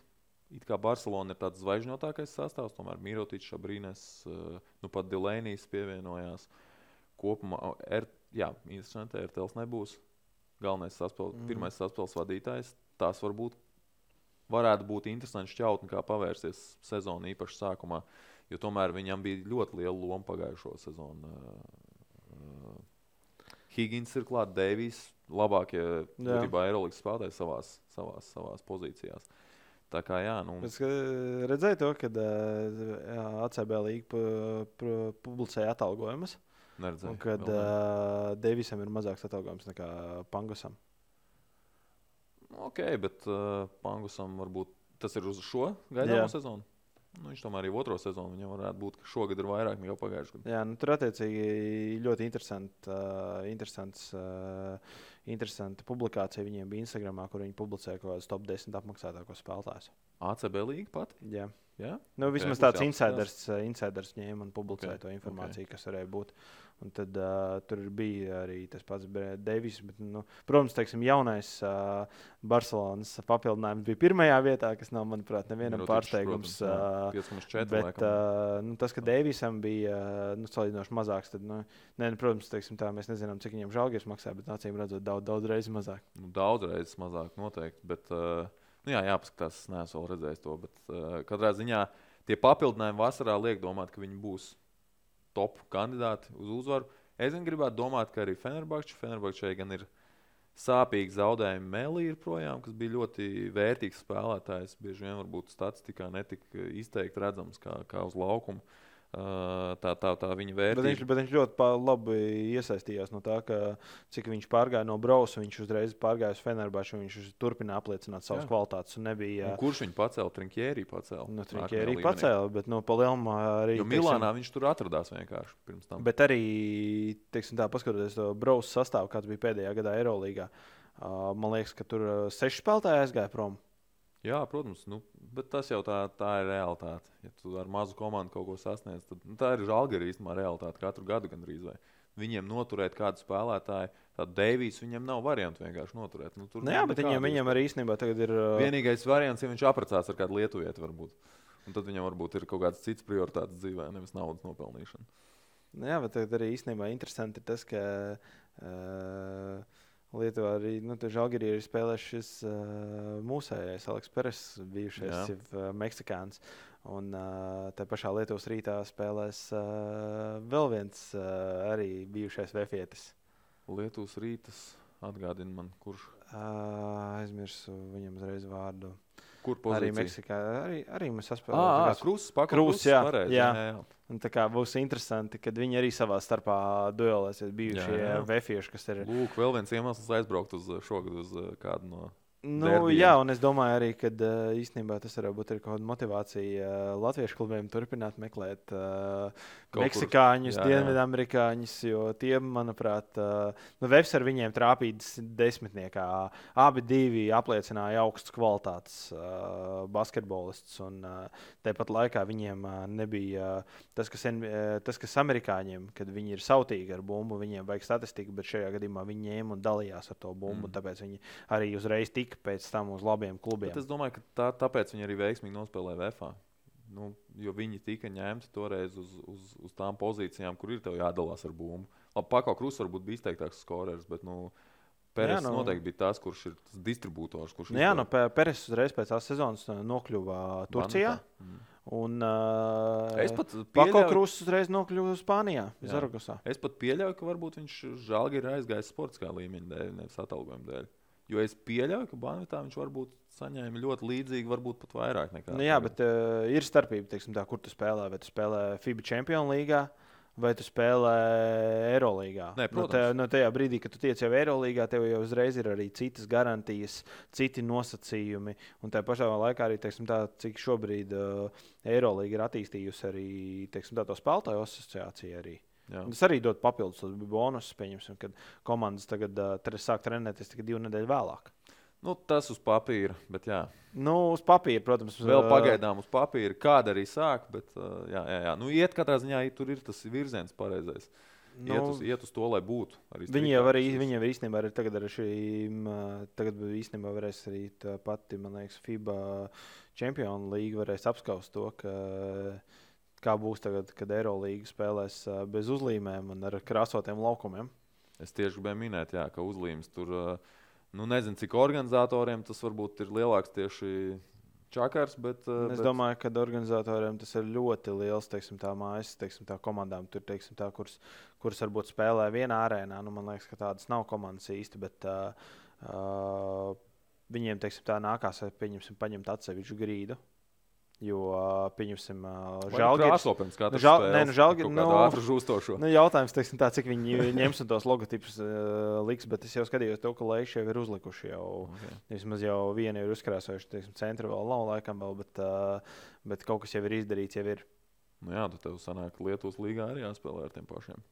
Nu, vēl, man liekas, ka uh, tiem krāsotiem var uzla, uzlikt uzlīmi pa virsmu. Ah, nu, ah, nu jā, pareizi. Lietuvā jau nav aizliegts, ka tu vari līmēt pa virsmu. Tā ir. Pabeidzot par favorītiem, Bookmaker kantors, kurā skatījos, Fenerbahčs bija izlīdzis kā pirmo un jā. Barcelona kā otro. Nu, jā, Fenerbahčs šeit tas, ka viņiem uh, uh, prom Melī un Gudurits, tas varbūt nav tik liels zaudējums. Grīns ir projām, kurš it kā bija labs skorers, bet uh, viņiem klāt ir dekolo. Nu, tas, ir, ir, tas, ir, tas ir, protams, svarīgs uh, arguments viņiem. Bet uh, es liktu viņus līd, līdzīgi, abas divas komandas. Es nezinu, kāpēc Bookmaker tieši izvēlējās to, ka uh, Fenerbačē ir lielākas iespējas. Es viņus liktu. Eriks Viljams viņiem ir klāts. Arī nu, ļoti spēcīgs spēlētājs. Jā, pagājušajā sezonā viņi arī bija viena no favorītiem, bet uh, viņiem traumas viss izbojāja. Bet, ja tu pasties tāpēc pozīcijām, Deriks Viljams pret Mirotiču, kur tu izvēlētos? Nu, es domāju, ka Mirtičs. Mirtičs? Jā. Man būtu jāpadomā. Es, es domāju, ka es Deriku Viljams varbūt pat ņemtu. Priekšroku viņam dot. Tā, ja tu paskaties, kā viņi ir spēlējuši pirms tam. Bet, nu jā, te atkal ir tas stāsts par to, ka NBA tev ir viens basketbols, šeit ir cits basketbols, varbūt Eiropā tieši Mirotičs varētu būt noderīgāks. Uh, vēl viena komanda, kurā mūsējas Asvels Viņi ir pēdējie bookmaker vērtējumā. Nu, viņiem arī ja mēs paskatāmies uz sastāvu, pieciem spēlētājiem ir Eirolandes pieredze. Svaiga pieredze ir tikai, manuprāt, Edvinam Džeksonam, kurš Budišņos tā spēlēja. Pārējiem tā pieredze ir pirmkārt maza un kaut kad senāk iepriekš bijusi. Jā, nu īstenībā par to asfaltam ir tāds pārsteigums par to, ka uh, reāla komanda, kur uh, dabūja Eirolandes wildcard, kurai būtu ļoti nopietni jābruņojas, uh, bruņojās tā ļoti viduvēji. Vai nu, sezo, vai nu viņiem ir šobrīd stratēģija tāda, ka viņi pagaidīs, kas uh, paliks brīvi, un tad iesāks uh, uh, veikt pārmaiņas sezonas gaitā. Kad uh, jau reāli spēlētājiem būs nokrituša, nokritušās uh, algas, jo šobrīd, man liekas, pirmssezonā uh, vismaz augusts bija uh, tik ļoti karsts, kad man liekas, ka, ka visi vidējie līmeņa spēlētāji varēja vienkārši atpūsties. Mm. Jo tur sākās vairāk solīšana, un, uh, un spēlētājiem bija tādas iespējas, ka nemaz neliekās. Tāpēc man liekas, varbūt asfalts gaidīja, ko, ko viņi dabūs, ko viņi nedabūs. Viņi pagaidām īsti nav neko dabūjuši. Bet, uh, es pat īsti nezinu, vai viņi būtu sliktāki, teiksim, tā kā, kā Berlīnas alba. Nu, nē, es albu lieku augstāk. Nu, jo pagājušā gadā viņi izcēla un uh, nu, tika finālā un trīs spēļu trilerī atzina tomēr, uh, tomēr uh, Valencijas pārākumu. Bet, uh, bet tagad arī bija pieņemsim, arī pārbaudas spēle ar uh, Albu. Un viņi, man liekas, zaudēja tikai par diviem punktiem. Nu, tās pārbaudas spēles. Bet, uh, bet uh, nu, tomēr tur ir Aito treneris. Tur ir uh, spēlētāji, kas. Nē, nu, protams, Alba pēc būtības ir ar dziļākām tradīcijām, kā klubs vispār Eirolandā. Un, uh, un patiesībā Arsenālam atkal nu, nekad nav bijuši kaut kādi tādi lieli panākumi. Uh, vai tik Asvels nebija uh, kaut kad uzvarējis arī šo Eiropas kausu? Bet laikam nebija. Jā, skatās, bet, uh, bet uh, jā, pēdējos gados uh, diezgan daudz vilšanās Asfēlta klubam jau bija. Jo, uh, man liekas, pat kad viņiem izziņoja to Eiropas, uh, Eirolandes vēlkārtu, viņi pirms tam sezonā bija laikam, 4. vietā izcīnījuši. Nu, un arī da, daži arī bija sašutuši par to, ka, mm. ka, ka, kāpēc dod licenci teiksim, tā, komandai, kur uh, ir, te, ir, vā, ir stipri vājāka. Bet jā, jā Eirolandā ne... rādīja. Parādi man, lūdzu, Elvija. Kā Andrew Boguts rādīja. Lūk. Nē, ne, protams, bet uh, arī tagad Frančijas komandām ir atgriešanās pēc, uh, manuprāt, kaut kādiem 3-4 gadiem Eirolandā. Man liekas, pēdējā komanda, liekas, kas tur spēlēja, bija Strasbūra. Jā, Strasbūra. Zvezdans Mitrovičs, galvenais treneris, mums labi zināms no Melnkalnes izlases. Tagad nu, pat nostartēja ar Melnkalnes izlases pasaules kausā. Bet jā, nu nav tādu, tādu nav arī zvaigžņu. Nav, nav, nu, būtībā tev ir jābrauc skatīt. Mēs brauksim skatīties uz Žāģeri, tāpēc, ka tur ir Lomašs. Ja tur nebūtu Lomašs, mums būtu pilnīgi vienaldzīga šī spēle. Nu, jā, nu mēs, nu, es domāju, ka uh, jā, tad arī. Neviens spēlētājs. Nu, Antons Dio varbūt ir uzspēlējis Francijas izlasē, bet, nu, jā, bet es zinu, nevis ierindas skatītājs. Bet īstenībā arī tas ir dažkārt arī žēlgrīgi, teiksim, tā ir nedaudz jūtams. Nu, nu, cik nu jūtams, teiksim, tā tev atnāk 12 vai 15 tūkstoši. Tu tikai redzi to, ka trešajā stāvā ir nedaudz palikušas aiz groziem vietas brīvas. Tad bet tā ir citos līmeņos, bet tā ir līga Latvijā. bet, tā, bet tā tu īsti Uh, saprotu, to, ka tā nedaudz interese ir varbūt mazāka, bet tāpat tās cilvēki nāk, cilvēki atbalstīs, un uh, viņiem pa lielam vienalga ir. Bet, teiksim, Jā, viņiem galvenais tā uzvara tās emocijas, ko dod savas komandas uzvara. Tāpēc jau viņi nāk to žēlgāri skatīties. Nu, jā, un, bet arī teiksim, tā, vienmēr, kad uh, sanāk uz žēlgāri aizbraukt, tad vienmēr ir daudz latviešu. Man nav bijusi tāda reize, ka es ne, nesatieku kādu pazīstamo. Pat, vai nu gaiteņos, vai nu turpat tās akropolā, kur man noliek mašīnu. Pārstāvētām komandām. Ne? Nu, pat latviešu pārstāvētām komandām ir īpaši. Nu, jā. Tur nav variantu. Šogad, šogad sezona sāksies 3. datumā. 3. datumā spēlēs Himkera Makabī no mūsējiem. Tātad pirmie Pārējie mūsu spēlēs 4. Un Žalgiris ar Baskoniju. Kā mēs jau noskaidrojām, Žalgiris Baskonija tavā plānotājā pagaidām nav. Pagaidām nav. Un izskatās, ka nebūs. Ja? Arī no, īsti ne, nav uz ko braukt skatīties. Nu, nav, nav, nav īsti tas, ka aizbraukt teiksim, tā vienkārši braukšanas pēc. Jo, jo tomēr tas laiks patērēts diezgan daudz, un uh, tā spēles, teiksim, tā, ko tu fiziski vari aizbraukt gadu laikā, nav nemaz tik daudz. Man liekas, pagājušā gadā bija četras vai piecas spēles. Mm. Un, nu, man liekas, augstākais varbūt bija kaut kādā vienā sezonā sešas. Bet nu, tas arī teiksim, tā, kā, kā sakrīt tas kalendārs. Jo dažkārt sanāk, sanāk tā, ka viņiem ir nu, piemēram, iekrīt divas mājas spēles, divas nedēļas pēc kārtas uz abām, tu gribi, bet tu fiziski saproti to, ka uh, tas ir diezgan grūti izdarāms. Jo vai tu aizbraukt, tev ir jāatprasās no darba, jo tev pēdējais laiks kaut kāds nu, pūkstens divi, nu, maksimums trīs, nu, palielināt, tev vai droši aizbraukt kaut kādā divi, jo pat kaunijā ir sastrēgumi. Mm. Vai tu nolikt mašīnu, jo dažkārt ir tā, ka tu pēdējo reizi stundu pirms ierodies, uh, un tu beigās nezini, kur tev sanāk nolikt kaut kur pie tuvākā benzīna tanka, kaut kādā puskilometrā. Nu, viņiem ir sētākais ir uh, Akropola. Okay. Viņiem Akropolā ir uh, četri vai četri. Uh, pie, pie arēnas pat īsti nevar nolikt mašīnu, tāpēc ka viņiem tur ir rezervētas vietas, un uh, tur, tur nav tāda maksa. Man ir daži stāstījuši latvieši, kas ir aizbraukuši agri, kad uh, vēl, vēl tur nav nekādas barjeras. Viņi vienkārši nolikuši apakšā mm. un viss. Bet, uh, Kaut kā īstenībā pat pēdējās reizēs, pat tajā Akropolā, nav tik izdevīgi likt mašīnu, tāpēc ka uh, visi iet ātrāk no stadiona, visi aiziet uz Akropolu, visi domā, ka baigā ātri izbrauks. Uh, patiesībā viņi vienkārši aizslēdz Akropolas stāvvietu, un visi tur vienkārši sēdi un uh, gaida rindā, jo kamēr visi neizkļūs uh, no arēnas, nu, teiksim, tā, viņi aizslēguši ielu vai cilvēku var pārvietoties no, jā. pāri. Tikmēr uh, to stāvvietu neataisīs. Tad beigās tu tas ir paliec. Tas arī veicina to, ka cilvēki neiet ātrāk prom no spēles. Es nezinu, vai Lietuvā tā ir problēma. Uh, Lietuvā dažkārt ir tā, ka uh, kādreiz pieceļās un kā, kā no kaut kādiem bezcerīgiem zaudējumiem var aiziet prom. Mm, mm. Tas, tas nedaudz pārsteidz. Un, uh, ka ne tikai Latvijā ir tāda kultūra, bet arī Lietuvā. Labi. Tas nav tikai pie mums un, un Lietuvā. Bet, bet godīgi īstenībā, lai cik, cik spēle ne, neceļās nevienreiz nokļūt, piecelties un ātrāk iet prom. Uh, jā, nu tev ir citādāk. Tu esi aizbraucis speciāli. Tev tas ir tāds īpašs, īpašs notikums. Ja tu 4-5 reizes uh, sezonā aizbrauc. Nevis tam, kuram uz katru tam. Nu, tam, kuram ir abonements, jā, tam, kuram ir abonements un neizspēlē, kur spēle grib. Tieši tā. Klau, nu arī amatieru sezona sākās no Eirolandes pie amatieriem uzreiz. Nu, tur tas, nu, tas līmenis līdzīgi. Tā, jā, nu, līmenis, manuprāt, baigi neatšķirās. nu, Pagaidiet, pie jums ir uzspēlējis uh, droši vien augstākā līmeņa spēlētājs Rihards Kuksiks. Nu, ja mēs, jau varam, mēs jau varētu īstenībā arī pieminēt ar dāmas no Olimpiskās izlases. Zaneglīte. Zaneglīte, Kubliņa, Jansona. Okay, okay. Eibel trenē. Labi.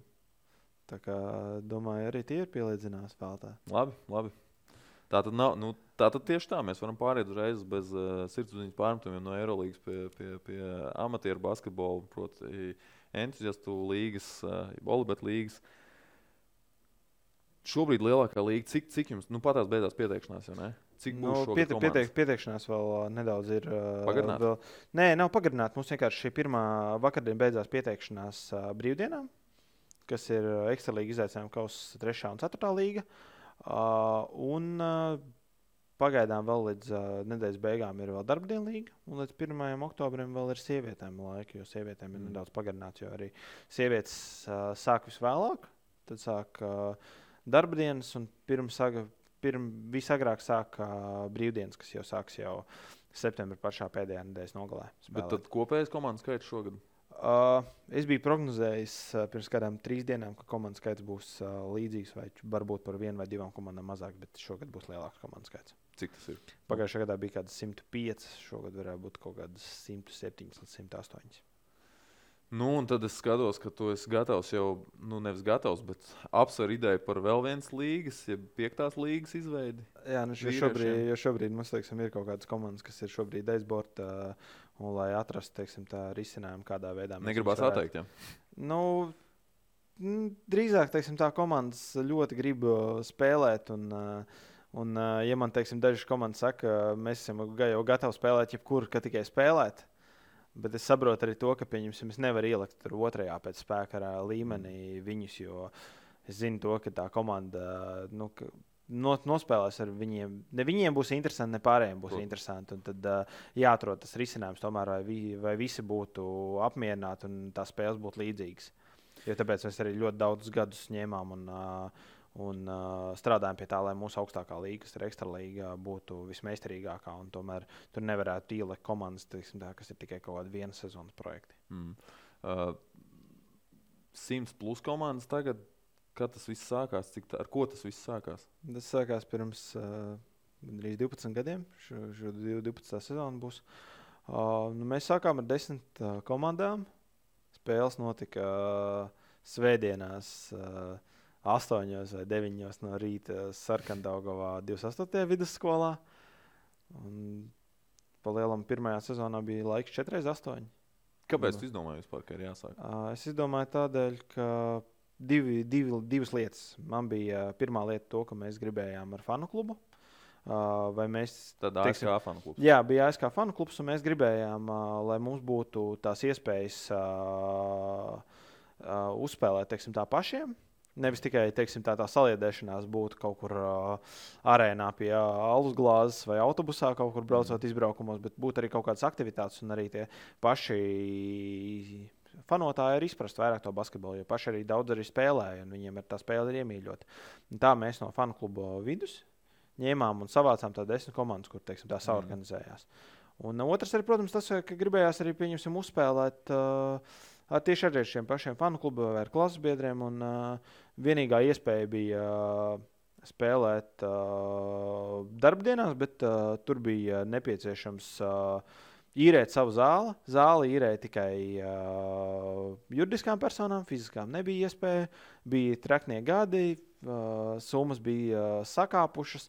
Nu, mums, teiksim, tā kā lielākā daļa tur bija studenti, skolēni, nu, nebija iespēja uh, pacelt to summu, jo man liekas, tā summa bija kaut kāda 700 lati dalība, plus vēl, uh, plus vēl zāles. Nu, tur, tur aptuveni no sērijas tev katru mēnesi ir jānoliek kaut kāda 50, 70 lati, kas mm. bija nu, vienkārši tajā brīdī kosmos tāda summa vispār mm. divu mēnešu laikā turēt rokā.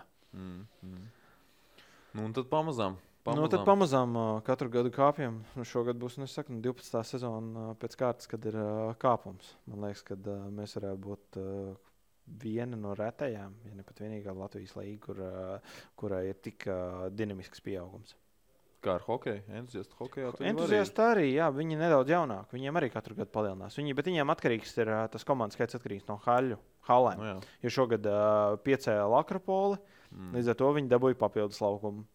Nu jā, varbūt, viņiem, komandas. varbūt viņiem vēl uzcels uh, Daugaus hale, varbūt viņiem vēl tur nezinu, palielināsies. Bet tas ir, uh, mm.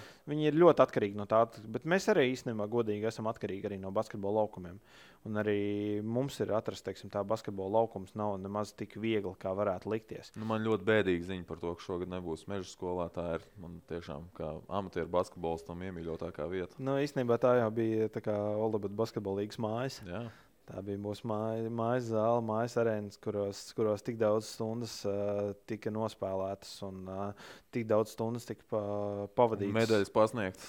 Gan medaļas pasniegtas, gan viss pārējais. Jo, tā, jo teiksim, tā, tā atmosfēra, kas tajā zālē bija, nu, mēs tagad centīsimies, protams, kādā citā zālē tikpat lielisku atmosfēru. Bet, uh, protams, nu, cerēsim, varbūt, ka tas ir īslaicīgi, bet, uh, nu, jebkurā gadījumā mēs jau no sezonas sākuma, no pagājušās sezonas beigām gatavojamies, ka tāda, ka tāda, tāda lieta varētu būt. Un...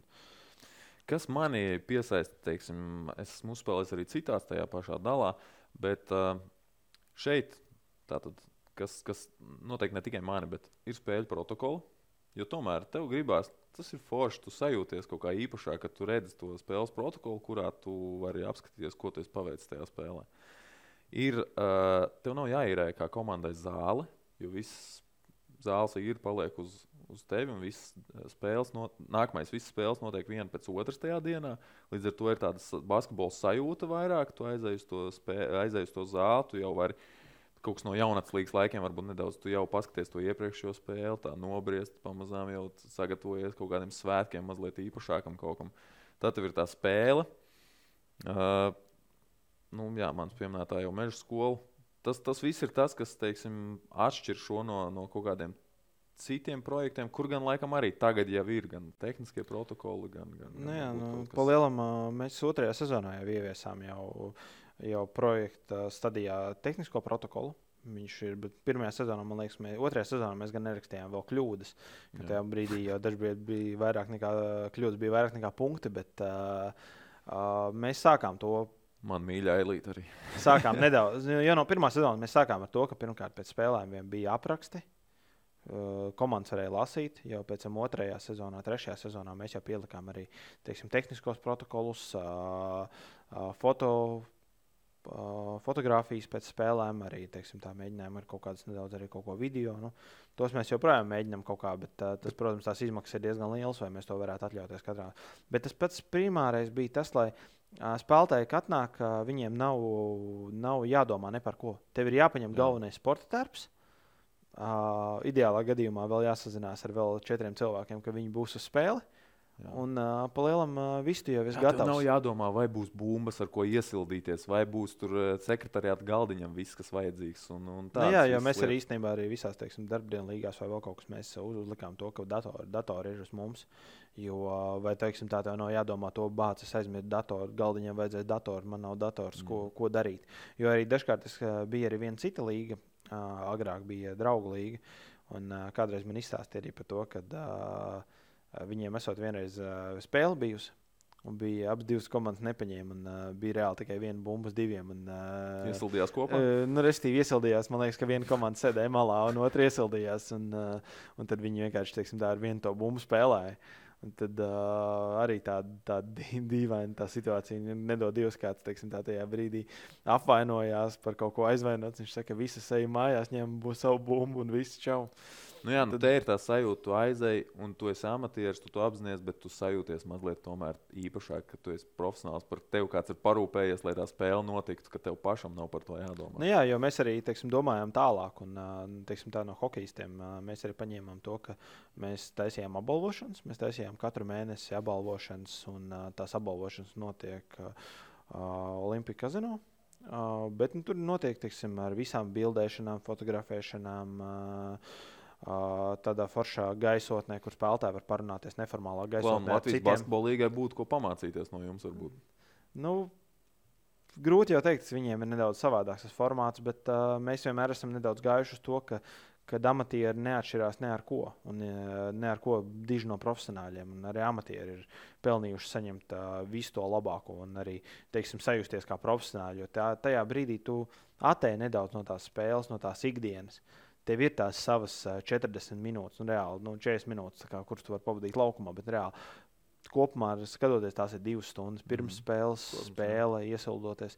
Tās nu, ir divas stundas, kuras tu no savas pieredzes, ka tas ir bieži vien pat visu dienu tev līdz tai spēlē, līdz kamēr beigusies, tev tomēr tā doma prātā ir par to spēli.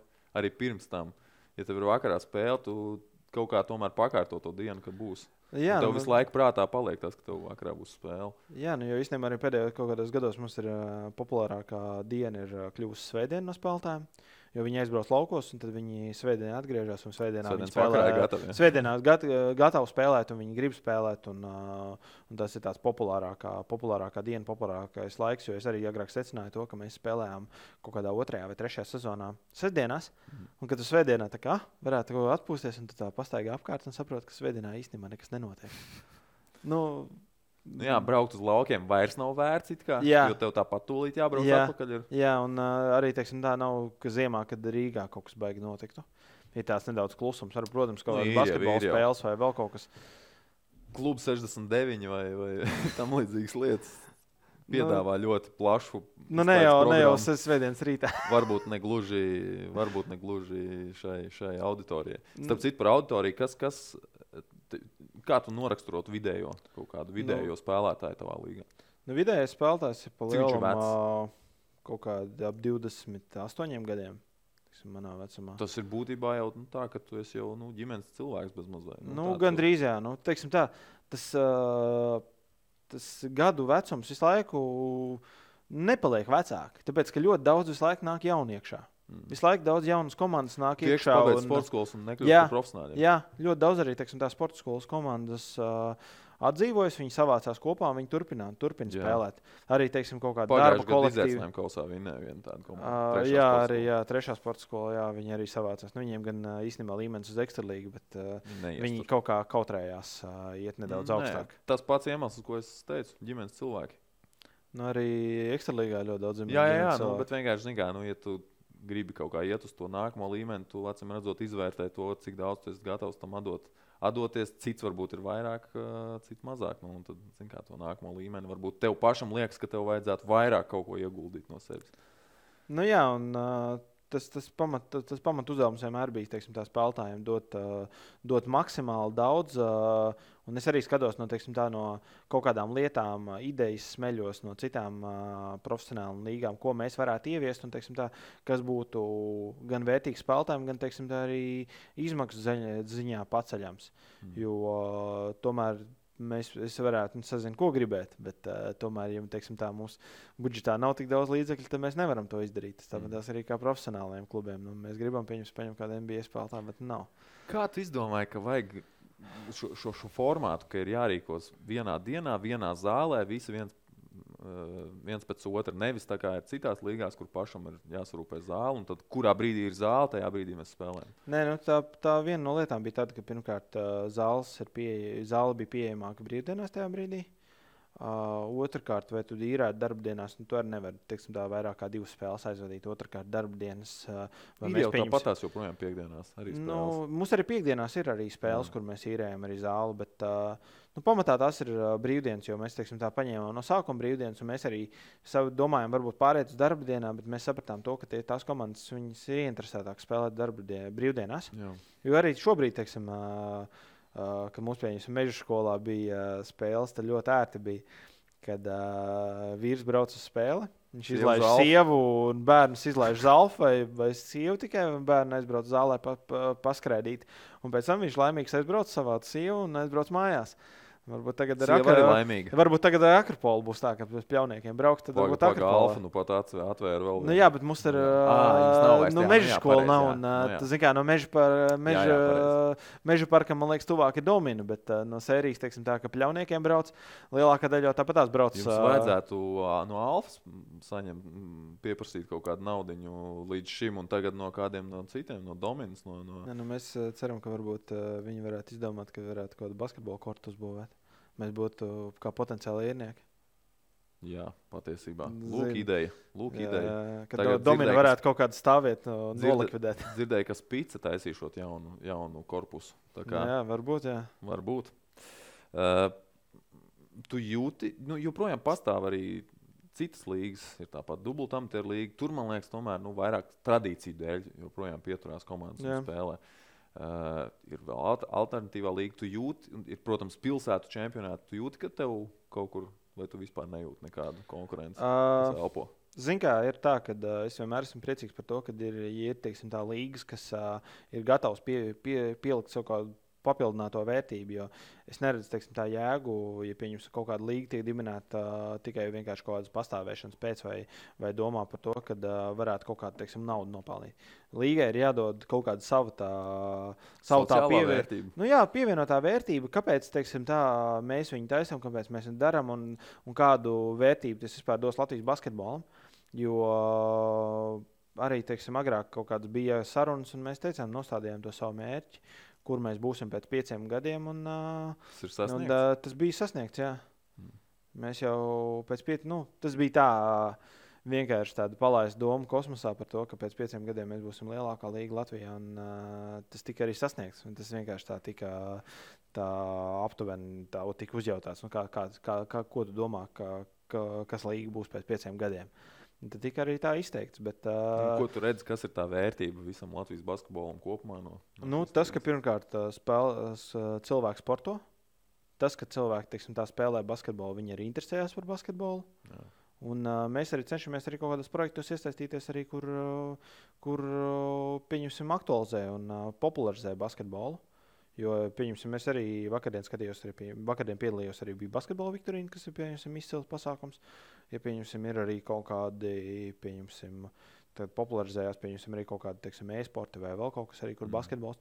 Es redzu to, ka uh, vispār ir jācenšas uh, vispār to basketbolu popularizēt, jo, ja mēs, teiksim, uh, mums ir iespēja kaut kādā veidā palīdzēt varbūt kaut kādiem citiem, tad mēs arī to mēģināsim darīt ja kāda ir gatava palīdzēt mums, arī nu, mēs to vienmēr novērtējam. Jo arī, teiksim, cik daudz teiksim, man ir palīdzējuši atbalstiem. Uh, spēlētāji paši, teiksim, tā, kas ir teikuši, ka man ļoti patīk uh, tavu līgu, es labprāt palīdzētu, varbūt kaut kā ar balvām vai vēl kaut kas. Un tad, un tad arī tas pakāpeniski ir gājis uz priekšu. Tie paši spēlētāji ir ielikuši diezgan daudz to savu iniciatīvu. Lai nebūtu baigais cukurs šeit, tomēr visā tajā medus, medus, medū jāie, jāieliek arī maza darbs karotīt, kas varbūt vairs nav tik liela kā kādreiz, vai teiksim, varbūt ir daudz, daudz mazāka nekā kādreiz. Kad mēdz būt tā, es runāju no savas pieredzes, ka uz spēli ierodas divas komandas, kas grib spēlēt savā starpā. Viena komanda ir krietni labāka par otru komandu. Uh, Un kaut kādā brīdī tiesneši sāk atslābt.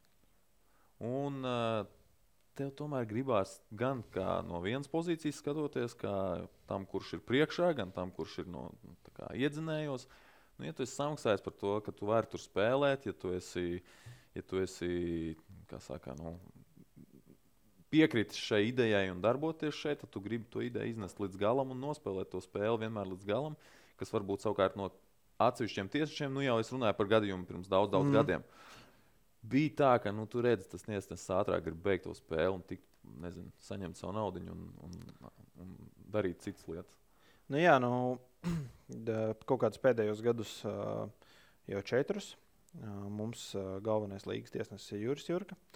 Viņš ļoti aktīvi strādā ar jauniem tiesnešiem un tā pašā laikā arī ar Arī ar ilg, ilgadē, jā, viņš arī pats tiesā un ar ilgadējiem tiesnešiem, un arī mēs arī tos tiesnešus uh, attīstām. Mēs mēģinām, lai tie, tie tiesneši paši attīstās, lai viņi iet uz augšu.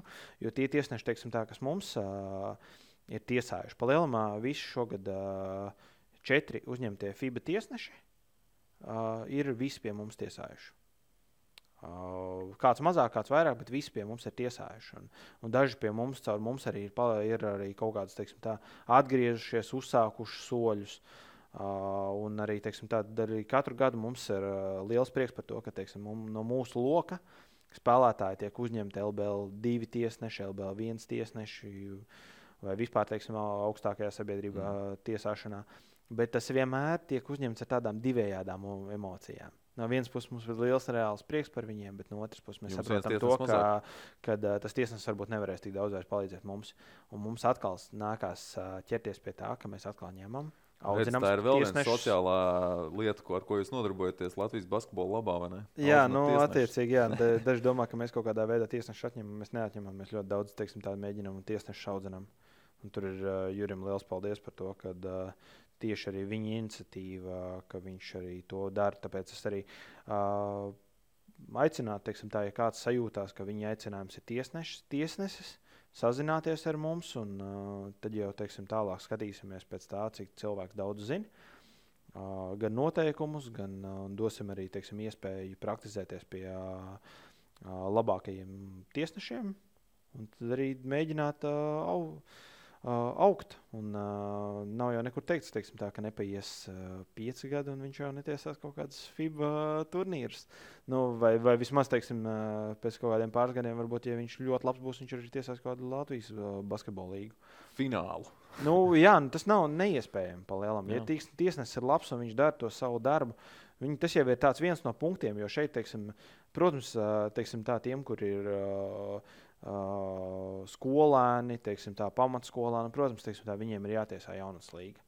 Viņam ir jātī, jātīstās, jo savādāk, teiksim, tā, ka viņš atnāks uz šejieni, viņš var uh, varbūt nedaudz zaudēt to savu patikšanu par to tiesāšanu. Jo šeit tomēr uh, spēlētāji nedaudz izlutināti par to tiesāšanu. Viņi te, viņiem tajā brīdī, kad atnāk kāds jaunais, viņš jau viņš neņem viņu par nopietni. Mm. Viņam uh, liekas, to, kad, uh, ka tas jaunais neko nezina. Bet, nu, jāmēģina augt, augt un teiksim, dažkārt ir tie spēlētāji, teiksim, kas ir kādreiz kaut ko jaunatnē tiesājuši. Pēc tam viņi izdomājuši, ka viņi grib spēlēt, bet viņi pēc tam arī kaut kad atgriežas. Viņi teica, ka tas labāk arī tiesātu. Un, uh, tomēr gan tie, kas sēž pie galdiņa, gan uh, tiesā, uh, to, ko nevienmēr spēlētāji novērtē, to, ka arī viņi pavada savu brīvo laiku tiesājot un darot mm. to vi, kas viņiem patīk, bet nu, nav tā arī, kad, uh, kad viņiem varbūt nebūtu arī citas uh, opcijas, kā viņiem pavadīt brīvo laiku. Nu, bet viņi par to saņem kaut kādu atalgojumu. Jā, bet nevienmēr jau tas, uh, tas jau nav salīdzināms to, ka kādu viņi saņemtu uh, augstākajā Latvijas līgā vai, Protams. vai nedodies Eirolīgā par vienu spēli. Ja, man liekas, ja, ja būtu samaksāta kā pieņemsim Eirolīgā par vienu spēli, tad uh, nu, skaidrs. man liekas, tur stāvētu rindā visi. Protams, jā. Uh, Ne, nu, galvenais ir tas, lai tam. Man, es esmu spēlējis komandās pārsvarā, kurām nepatīk runāt ar tiesnešiem, atsevišķiem spēlētājiem varbūt. Esmu spēlējis arī komandā, kur ļoti patīk runāt ar tiesnešiem, un pašam tas besī. Nu, Jo, tajā, jo, tajā, jo, tajās komā, jo tajās komandās ir tieši grūtāk arī spēlēt. Jā, tas, tāpēc, ka tev tas no, nosit to, to, to fanu par to, ka tu spēlē.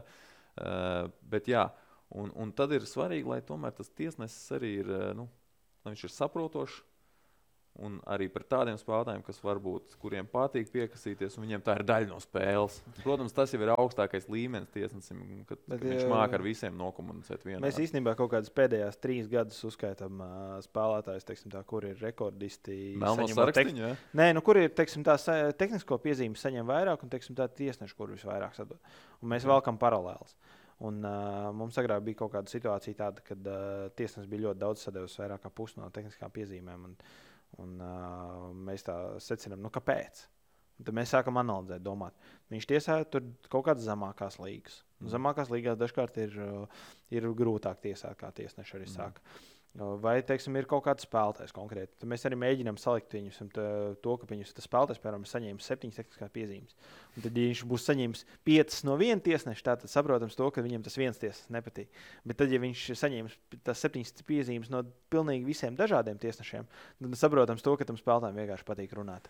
Bagāts cilvēks, jo jums jau jāmaksā par tehniskām piezīmēm. Vai nu arī jāizlaiž nē, spēle? Nu? Jā, nu, tas ir uh, demokrātiski. Mēs jau esam vienmēr priecīgāki par to, ka izlaiž uh, spēli. Jo, uh, Viņš pats nav noteikti. Uh, jo uh, tajā brīdī tas, nu, mēs jau gribam, lai tie cilvēki pārdomā to savu. Ir, nu, jā, protams, dažkārt tā, ka, dažkārt tā, ka nu, tu kaut ko nu, pasaki. Nu, tu nebija tā domājis, vienkārši tā epizode tev izskatījās savādāk, tev sakāpināts emocijas. Nu, mēs visi esam cilvēki. Protams. Bet, uh, tajā brīdī daž, dažbrīd liekas tā, ka nu, tie spēlētāji viņi, nu, cenšas uzspiest to savu viedokli un uh, viņi cenšas panākt visu laiku. Un tad ar kādiem tiesnešiem viņiem tas sanāk, ar kādiem tiesnešiem viņiem tas nesanāk. Un, uh, tur jau ir runa par tiem, kas visu laiku gribās kasīties. Un tiem, kas visu laiku gribās kasīties, nu, man liekas, tā, nu, izlaiž varbūt vienu spēli, nu, padomā, teiksim, tā, cik tev varbūt labi vai slikti bija izlaist to vienu spēli. Lielāku to sodu jāliek, jo varbūt 10 eiro jāliek. Jā.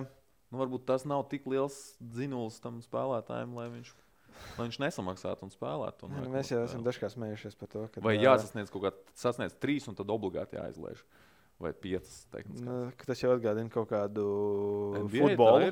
Nē, no NBA jau arī ir. Tu sasniedz konkrētu uh, skaitu, un tad tev ir kaut kāda viena spēle vai kaut kas tāds.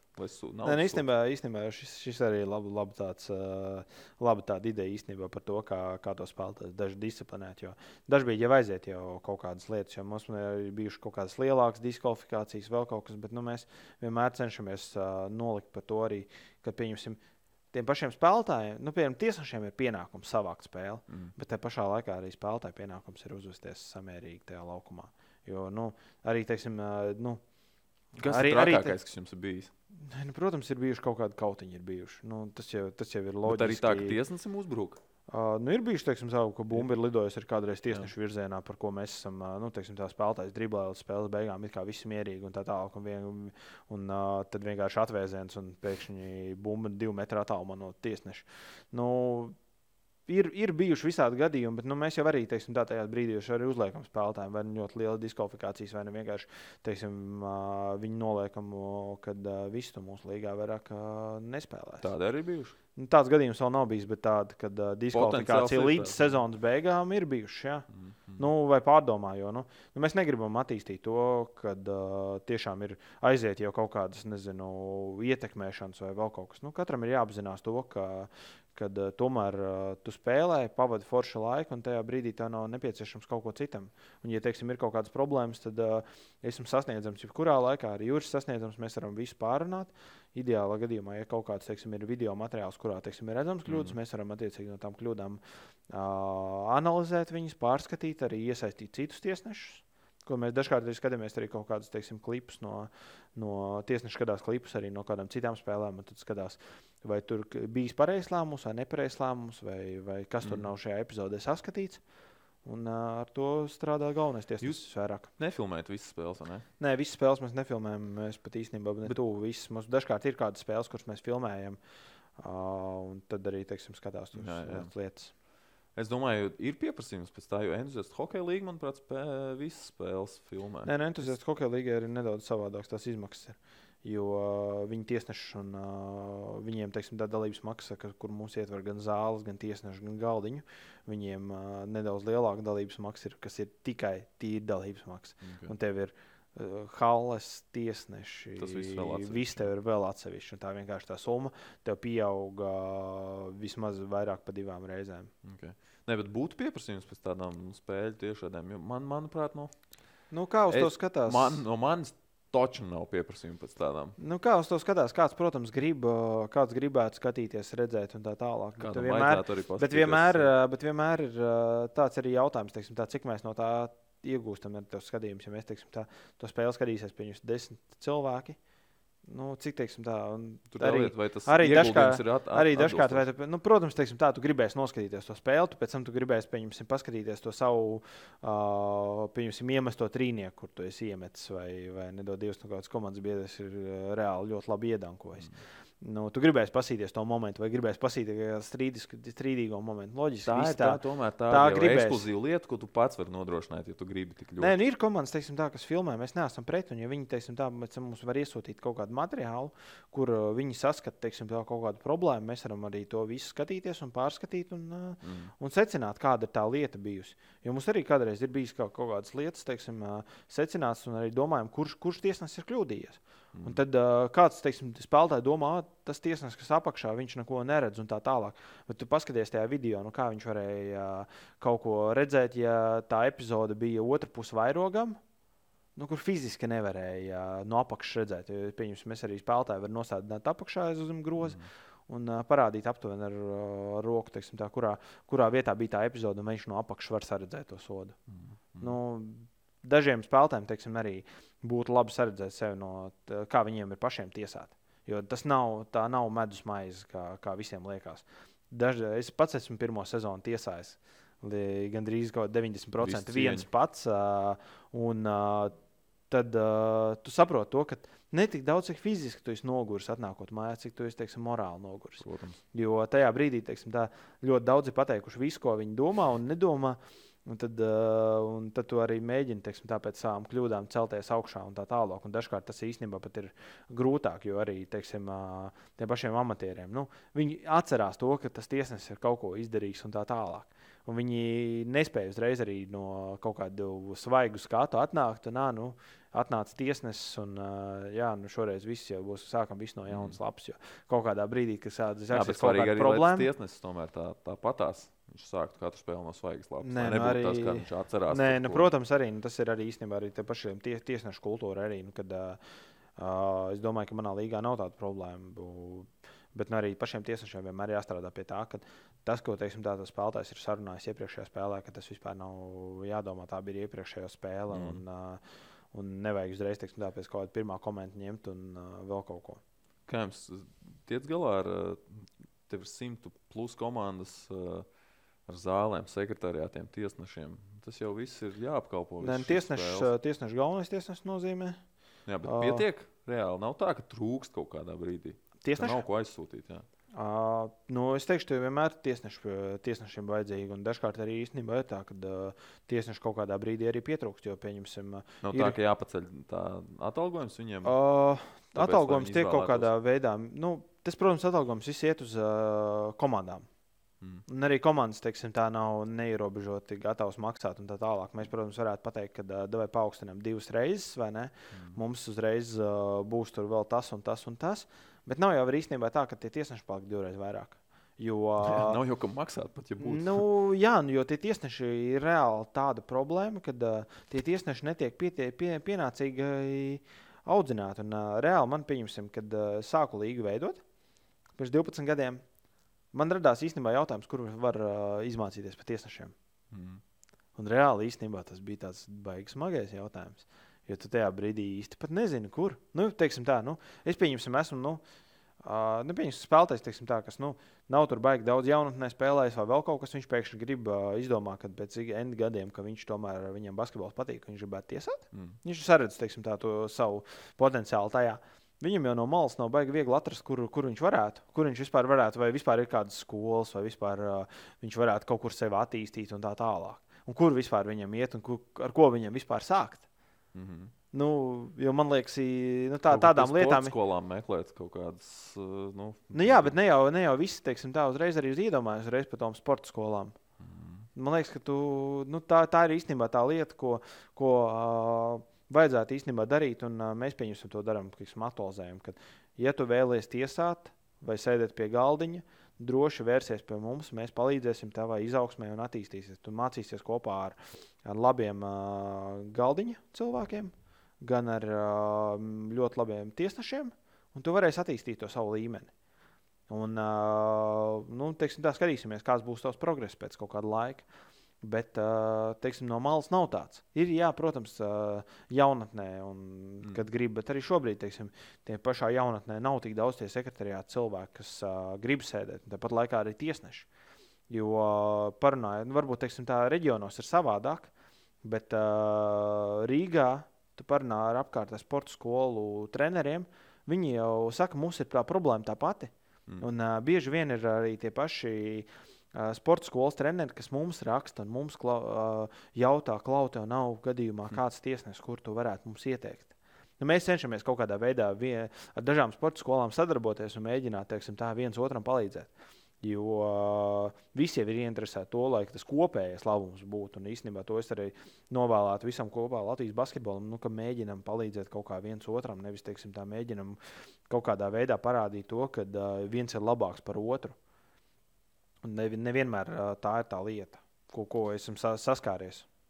Klāt, mēs laikam varētu runāt vēl divas stundas. Nu, jā, Tas, protams, tas, protams, būtu labi, bet, nu, jā, laikam jau jāiet. Laikam jā, jāiet finiša taisnē spēļu. Spēles tūlīt jau sāksies, vai ne? Arī nu jā, īstenībā mazāk par divām nedēļām. Jā. 28, 29. septembris. Tāpat kā Latvijas-Igaunijas līga, vienlaicīgi. Nu jā, mēs Apmēram. kaut kā nesarunājām. jā, tā kā, tā kā, tā kā tad jau, lai izdodas sezona, es ļoti ceru, ka izdosies atgriezties arī meža skolā ātrāk vai vēlāk.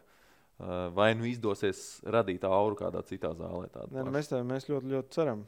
Tāpēc Jā. ar jauniem spēlētājiem ceram, ka uh, arī tev, Andrej, izdosies labs sasniegums parādīt. Es atgriezīšos, jā. Redzēs, kā, kā atgriezīšos pēc diviem ahiliem. Bet labi.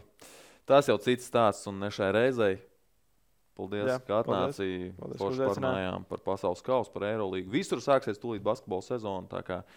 Eh, neliels pārtraukums podkāstā, jo došos mazliet atpūtā, un uh, nākamajā nedēļā nebūs. Bet uh, pēc tam jau atgriežamies ar nākamajām aktualitātēm. Sekojiet mums Apple podkāstos, Spotify, SoundCloud vai jebkur citur, kur jūs mūs skatāties vai klausāties. Un uh, tiekamies! Atā. Vislabāk!